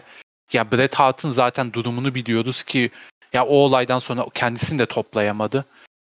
Yani gerçekten mükemmel bir e, temiz bir güreş maçı diyebilirim. Yani WrestleMania 10 için e, SummerSlam için yani Bret Hart'ın neden bu kadar şovun başından beri aslında biz çaktırmadan Bret Hart övüyoruz. Nedenini merak ediyorsanız oturun izleyin. Yani Bret Hart'ın ne kadar kaliteli bir güreşçi olduğunu anlayın ve Owen Hart'ın neden böyle herkes tarafından iyi anıldığını da anlayın. Ya hmm. şöyle e, hep şey denir ya. Yani en iyi güreş hikayeleri şeyden çıkar. Güreşlerin gerçek Gerçekten. hayattaki hallerinin böyle %110'a %120'ye alınmış halinden çıkar diye. Bence onun en iyi örneği olabilir. Yani bu kardeş kavgası hikayesi ki çok denendi. Çok yapıldı WWE'de. Ee, her kardeşi illa bir noktada birbiriyle feud'a girer. Biliyorsunuz bunu ama onun herhalde hiçbiri yaklaşamayacak. Hiçbiri Bret Hart Owen Hart hikayesine yaklaşamayacak diye düşünüyorum. Mümkün değil yani. Ya ve Owen Hart'ın hani kariyerini böyle ana kemer şampiyonluğunu hiç almadan hayatını tamamlamış olması. Yani muhtemelen e, o trajik ölümü olmasaydı da WWE karakter e, kariyerini hiçbir zaman ana kemer almadan tamamlayacaktı bu arada. O çok bariz bir şey. Hani Söylentiye göre e, güreşi bırakmak istediği söyleniyordu. En azından yani okuduğum haberler o yönde. Ya Owen mı Brett'in mi? Ee, Owen. Owen'ın yani güreşi 97'den sonra bırakacağı konuşuluyormuş sanırsam. Öyle ya, haberler okuduğumu hatırlıyorum. Ee, şeyi izlediniz mi? Dark Side of the Ring'in Owen Hart Daha bölümü. izleyemedim. Onu, onu izleyin abi. Ee, onu izleyin yani şeyden çok mutsuz zaten. Ee, Blue Blazer karakterine çok mutsuz zaten. Biraz şey gibi artık hani kontratı bitirelim de şey yapalım. Hani gidelim artık modunda biraz daha. Çok yazık ya. ya. Çok yazık bir son ya. Çok kötü bir son gerçekten. Kullanılan bir isim ki yani yani aklım hayal Owen Hart kalitesinde bir ismi nasıl böyle kullanabiliriz? Hani bugün işte WWE'nin harcadıkları insanları konuşuyorlar ya e, şeyleri, güreşçileri konuşuyor insanlar ve yani Owen Hart onlarda anılmıyor bile bu arada yani. O kadar underrated bir isim. Ama abi gerçekten benim izlemeyi en sevdiğim isimlerden biri yani güreş ringinde. Muazzam bir adam yani. Abi çok çok yazık gerçekten ya. Öyle, öyle hayatını kaybetmek bir de bu kadar yetenekli bir adamın. Ve bu kadar herkes tarafından sevilen ve saygı duyulan bir adamın yani. Kesin, kesinlikle ya. WWE tarihindeki en büyük kara leke olabilir bence ya. Evet maalesef. Sırf yani, yani e, o şir- ilk şirketin reddetmesi ve ikinci şirketin o scaffold'u kurması abi çok yani utanç verici bir şey. Yani üzerinde ne kadar konuşsak boş şu an. Ya mesela Owen Hart işte Hall of Fame'de değildir biliyorsunuz bu yüzden. Çünkü evet. eşi, eşi asla izin vermiyor ve vermeyecekti. Kesinlikle de haklı bu arada. Sonuna Reddit'te Wrestling Observer e, Rewind vardı. Yani eski res- e, onları toplayıp özetleyen bir kişi vardı. Takip ettim ve özellikle o dönemde takip etme şansım oldu. Kesinlikle de hak veriyorum yani Mata Hart'a. Ya Öyle da ya şey bir izleyin ama Dark Side of the Ring'in Owen Hart bölümünü izleyin ya. Ki bu arada Dark Side of the Ring bence inanılmaz bir iş. Yani bütün bölümlerinden çok keyif alarak izliyorum da. Chris Benoit bölümlerini ve Owen Hart bölümünü herkesin izlemesini tavsiye ederim onu. Chris Benoit bölümüne asla hazır olabilir miyim bilmiyorum ya. Yani yaptığı iş o kadar acımasızca ki. Çünkü bir iki detayını hatırlıyorum. Ya olayı okuduğum yani bütün bunları yaptıktan sonra bilet alması, şova gitmeyi düşünmesi falan kaldırabileceğimden emin değilim onu. Tamam, Yani tam bir da, psikopat davranışı. bunları da öneri olarak yazalım. Ve abi çünkü iki buçuk saati geçtik o yüzden e, şey e, ben şeye atacağım. E, İzgecan'ın bir numarasıyla birlikte hani programı kapatmayı e, şey hedefliyorum şu anda. O yüzden İzgecan'a topu atacağım buradan. Programı bölebilirseniz bölüm bence bu arada. Şimdi ne yaparsınız bilmiyorum da. çok hakikaten fazla uzun olmuş olabilir. Ee, ilk maçıma geçeyim. En iyi maçıma geçeyim. Ee, bu biraz da bir şey olacak. Hani Meltzercilik de biraz olacak ama e, ya şöyle bir şey. New Japan Pro Wrestling'in e, en ciddi yükselişte olduğu dönem. Özellikle bizim gibi WWE merkezli güreş izleyen insanların da e, aslında çok fazla ilgi göstermezken bu maçlarla birlikte, bu dönemle birlikte yavaş yavaş ilgi duyduğu bir e, sürece gittik. Ee, abi Kazuchika Okada Kenny Omega maçlarının tamamı. Seçemedim bir tanesini. Yani dört tane çok iyi maç var. Dört tane o kadar iyi maç var ki ortalıkta. Ee, hakikaten seçemedim bir tanesini. Çünkü şeyi gerektiriyor. Ee, Japonca bilmiyoruz. Japon izleyicisinin de İngilizcesi o kadar iyi değil. Bu yüzden Ok- Okada ve Omega arasındaki ya da işte Japonya'da güreşen bütün işte Gaijin denilen bütün Amerikalıların, bütün yabancıların hikayelerinin tamamı şey üzerine kurulu olmak zorunda. Ee, ring içi hikaye üzerine kurulu olmak zorunda. Çekişmenin geri kalanından haftalık şov diye bir şey yok zaten de doğru düzgün. Ee, öncesinden çok fazla bir şey alamıyorsunuz. Çünkü çok fazla karşılıklı etkileşim sağlanamıyor. Fakat Okada ile Omega abi o 4 maç boyunca özellikle ilk 3'ü sırasında e, öyle bir hikaye yazdılar ki orada. Ya sıfırdan hiçbir şey bilmeden e, Okada Omega ilk maçını izlemeye başlayıp Wrestle Kingdom 11'deki ilk maçı 2017'deki maçı izlemeye başlayıp ardından serinin devamını getirerek hakikaten böyle upuzun bir e, güreş yolculuğuna çıkabilirsiniz diye düşünüyorum. E, Meltzer'e göre en iyi maç şey en son 2018'de yaptıkları, bir yıl sonra yaptıkları maç. İşte Two Out of Three Falls maçı. Evet. Onu mu koysam bire yoksa ilk maçlarını mı koysam diye çok düşündüm. Arada işte Dominion'da bir tane maçları var. Dominion'ın 6-11'de bir maçları var. Ee, G1 Climax'in içinde bir maçları var. Hepsi birbirinden iyi maç. Ya ben herhalde şey ko- e, bir WWE dışından bir maç koyacak olsaydım muhtemelen o maç şey olurdu. E, two out of e, two out of three falls maçı olurdu. İkilinin yaptı. Yani, ya çok benzersiz bir deneyim izlemek. Ya beni e, şey o tarz güreş aşırı yorduğu için maçı üçe bölerek falan izlemek zorunda kaldım çünkü. Yani aşırı yorduğu için ben onun maç o tarza uzak kalıyorum ama ya gerçekten muazzam bir deneyim onu izlemek. E, Oğuzcan sen ne dersin? Abi tabii farklı bir güreş stili olarak baktığımızda bizim şu an Amerika'da gördüğümüzden çok daha ayrı bir görüntü. Çok daha ayrı bir şey ve Omega'nın bu stile kendini bu kadar adapte edebilmesi de çok çok ayrı bir başarı zaten. Yani Japonya'da her zaman böyle başarılı Gajin'le oldu ama yani kalite olarak herhalde Omega en iyisi olarak gitmiş bile olabilir veya Stan Hansen'le kapışır orada. Yani herhangi bir maçını gerçekten seçebiliriz. Yani ben aynı zorluğu mesela kendi maçımda yaşamıştım çok güzel 4 tane mi veya 3 tane, 4 tane, 5 tane elinde maç olunca ya insan içinden birini seçemiyor, çok zorlanıyor. Yani istediğinizden herhangi birini seçebilirsiniz. Neyin içine girdiğinizi anladığınız anda zaten diğerlerini de izlemeye devam edeceksiniz. Yani Ya- sadece Japon seyirci kültürünü tam olarak anlamanız gerekiyor ama. Yani Evet, Amerikan seyirci evet. kültürünü bekleyemezsiniz Japonya'dan. Evet. Ya Omega'nın şöyle bir şey var. Şimdi bir kere PWG kısmını zaten Ozan çok iyi biliyorsundur. Yani PWG'nin PWG olmasını sağlayan adamlardan bir tanesi bence orada. Gösterdikleriyle. Ee, Ring of Honor'daki o kısa dönemi de fena değil. Ama Japonya'ya baktığımızda mesela Golden Lovers dönemi de çok iyi herifin. Kota şey hikaye. All Japan'da başarılı günleri vardı diye biliyorum. All Japan'da var mıydı emin değilim ya. Bilmiyorum. Söylemeyeyim İlk All şimdi. Japan'de var diye hatırlıyorum ama yanlış olabiliriz tabii. Ama yani Golden Lovers dönemi çok iyi. Yani ve garip bir hikayenin içinde ama Kota Ibushi bir yanda bir yanda şey Kenny Omega çok iyi bir şey çıkıyor ortaya. Ardından zaten Bullet Club hikayesi var. Ee, önce Bullet Club'ın bu hale gelişi çok büyük katkısı var. Ardından işte o aradan The Elite'in çıkması. Sonra o Elite zaten All Elite Wrestling'e döndü. Herkesin bildiği gibi. Ama işte o Bullet Club'la e, ayrılık dönemlerinin de başlangıcı bu ilk şey maçı. Yanlış hatırlamıyorsam. İlk Okada maçı. E, çok uzun maçlar bu arada. E, hepsi çok uzun maçlar yanlış hatırlamıyorsam. Tabii hepsi çok uzun maçlar.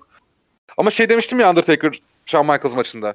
Hani devamını getirmek çok zordur. Devam filmini çekmek çok zordur böyle konularda. Okada Omega öyle oldu ki ilk maçları çok iyi. İkinci maçları çok iyi. Üçüncü maçları çok iyi. Dördüncü maçları belki hepsinden iyi. Ya bu, bu şey bu akıl almaz iki yeteneğin karşı karşıya gelip kimyaların tutmasını ya böyle bir şey olmasa bunun olması mümkün değil. Bence dört maçın dördü de inanılmaz. Yani nasıl daha iyisi olabilir diyorsunuz herifler daha iyisini yapıyorlar ondan sonra. Akıl olur şey- gibi değil ya. Ben, ben, ben o yüzden yani şey e, en az şey düşündüm biliyor musunuz? Bütün liste konusunda en az düşündüğüm şey bir neyi koyacağımdı. Ya bu dört maçın hangisini koysam diye düşündüm daha doğrusu. Sonra koymamaya karar verdim ama e, Omega Okada dörtlemesinin kesinlikle zirvede olduğunu düşünüyorum. Ya şey abi hani e, güreş e, tarzlarımız biraz, güreş izleme tarzlarımız biraz farklı olduğu için muhtemelen bizde girmedi maç. Yoksa zaten hani güreş herkes zaten aynı takdiri ediyor ve hani şey zaten muhtemelen e, 4 maç koymaya karar versen ilk 5'inin 4'ü falan bunlar olacaktı. Yanlış mı söylüyorum? Ya muhtemelen yani. Üçü kesin olurdu. Ee, ya muhtemelen bunların üçüyle işte Michaels, Taker'ların ikisi olurdu. Ama ilk altıda olsa yani dört buradan iki oradan koyardım gibi. Bu gerçekten ya inanılmaz bir seviye o yüzden. Yani zaten dediğim gibi hani burada konuştuğumuz maçların tamamı zaten belli bir standartın çok üstünde maçlar. Ve yani bire koyduğumuz maçlar herhalde ya bunun en üstte olması lazım zaten ki oluyor muhtemelen. Ee, ekleyeceğiniz bir şey var mı bu maça ve genel olarak listelere dair? Yok İzge? ve geriye dönüp ha evet. Pardon. Ya, abi bölün o kadar da şey değil ya abi. Ne, ne gerildin olsun. Boş ver. Yok gerilmeden değil de şu an geriye dönüp bakıyorum ve hala pişmanım. Yani sırf listeyi konuşurken daha listeyi alamadığımız maçlarda üzüldüğümüz anlar oldu yeni fark edip. Evet abi yani. Ya şöyle bir şey var hani şimdi ben şey çok zorlanıyorum hala yani güreş dünyasını, güreşi daha doğrusu güreş izlemeyen insanlara anlatmakta çok zorlanıyorum abi. Ee, ya işte Abi benzersiz bir şey güreş Ya ya. bak mesela- Anlatması çok zor. Eksi sözlükte abi benim hakkımda yazılmış bir entry var. İşte MotoGP sunucusudur. MotoGP işte iyi anlatıyor. Şöyle yapıyor, böyle yapıyor. Yalnız diyor şey e, MotoGP yani dünyanın en iyi motosiklet yarışlarını anlatan bir sesi e, gecenin köründe Amerikan güreşi anlatırken duymak garibime gidiyor diyor mesela. Komik geliyor diyor. Yani şey anlatamıyorum. Ee, ya bu spor değil falan diyorlar zaten. Onları zaten geçiyorum da. Abi güreş iyi olduğu zaman o kadar iyi bir şey ki. O E, kadar güreş iyi- iyiyken tarihin en iyi dizisi bence. Evet abi yani çok bak şey çok doğru. Yani genel ortalaması çok aşağılarda olabiliyor WWE'nin özellikle. Hani haftalık shoulder izlediğimizde biz ne yapıyoruz diye düşündüğümüz çok fazla olabiliyor. Kötüsü çok kötü. Ama iyisi hakikaten yani Gerçek. Gerçekten. çok, çok, çok acayip. Çok acayip noktalar.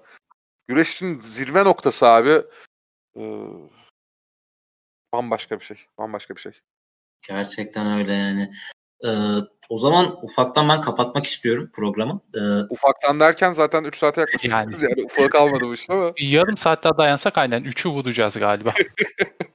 e, neyse ben daha bunu bir de exportunu falan alacağım. Abi. Bu bilgisayarla çok uğraştıracaktır beni artık. Hayırlısı bundan sonrası. Buradan şimdiden e, yüklerken bizi 3 saat boyunca dinleyen farklı kaydettik arkadaşa da e, sabırlar e, ve teşekkürler diliyorum. Üçüncü İkiye bölmeniz, ikiye bölmenizi tavsiye ederim beyler bir şekilde bunu yani bu dinlenmez çünkü. Ona da bir bakacağım. Ona da bir bakacağım ama şey hani e, bir tane 3 saatlik bir şey tarihin en iyi yerli dizileri podcast'i çıktı bu platformda. Ben o yüzden e, bunun da bu saatlere yaklaş profesyonel güreşte yerli dizi kadar önemli bir şeydir diyorum. O yüzden Yüzde yüz. Senin, aynen olsun. ki 2010'dan en iyi güreşçiler podcast'imiz sanırım 2 saate yakındı.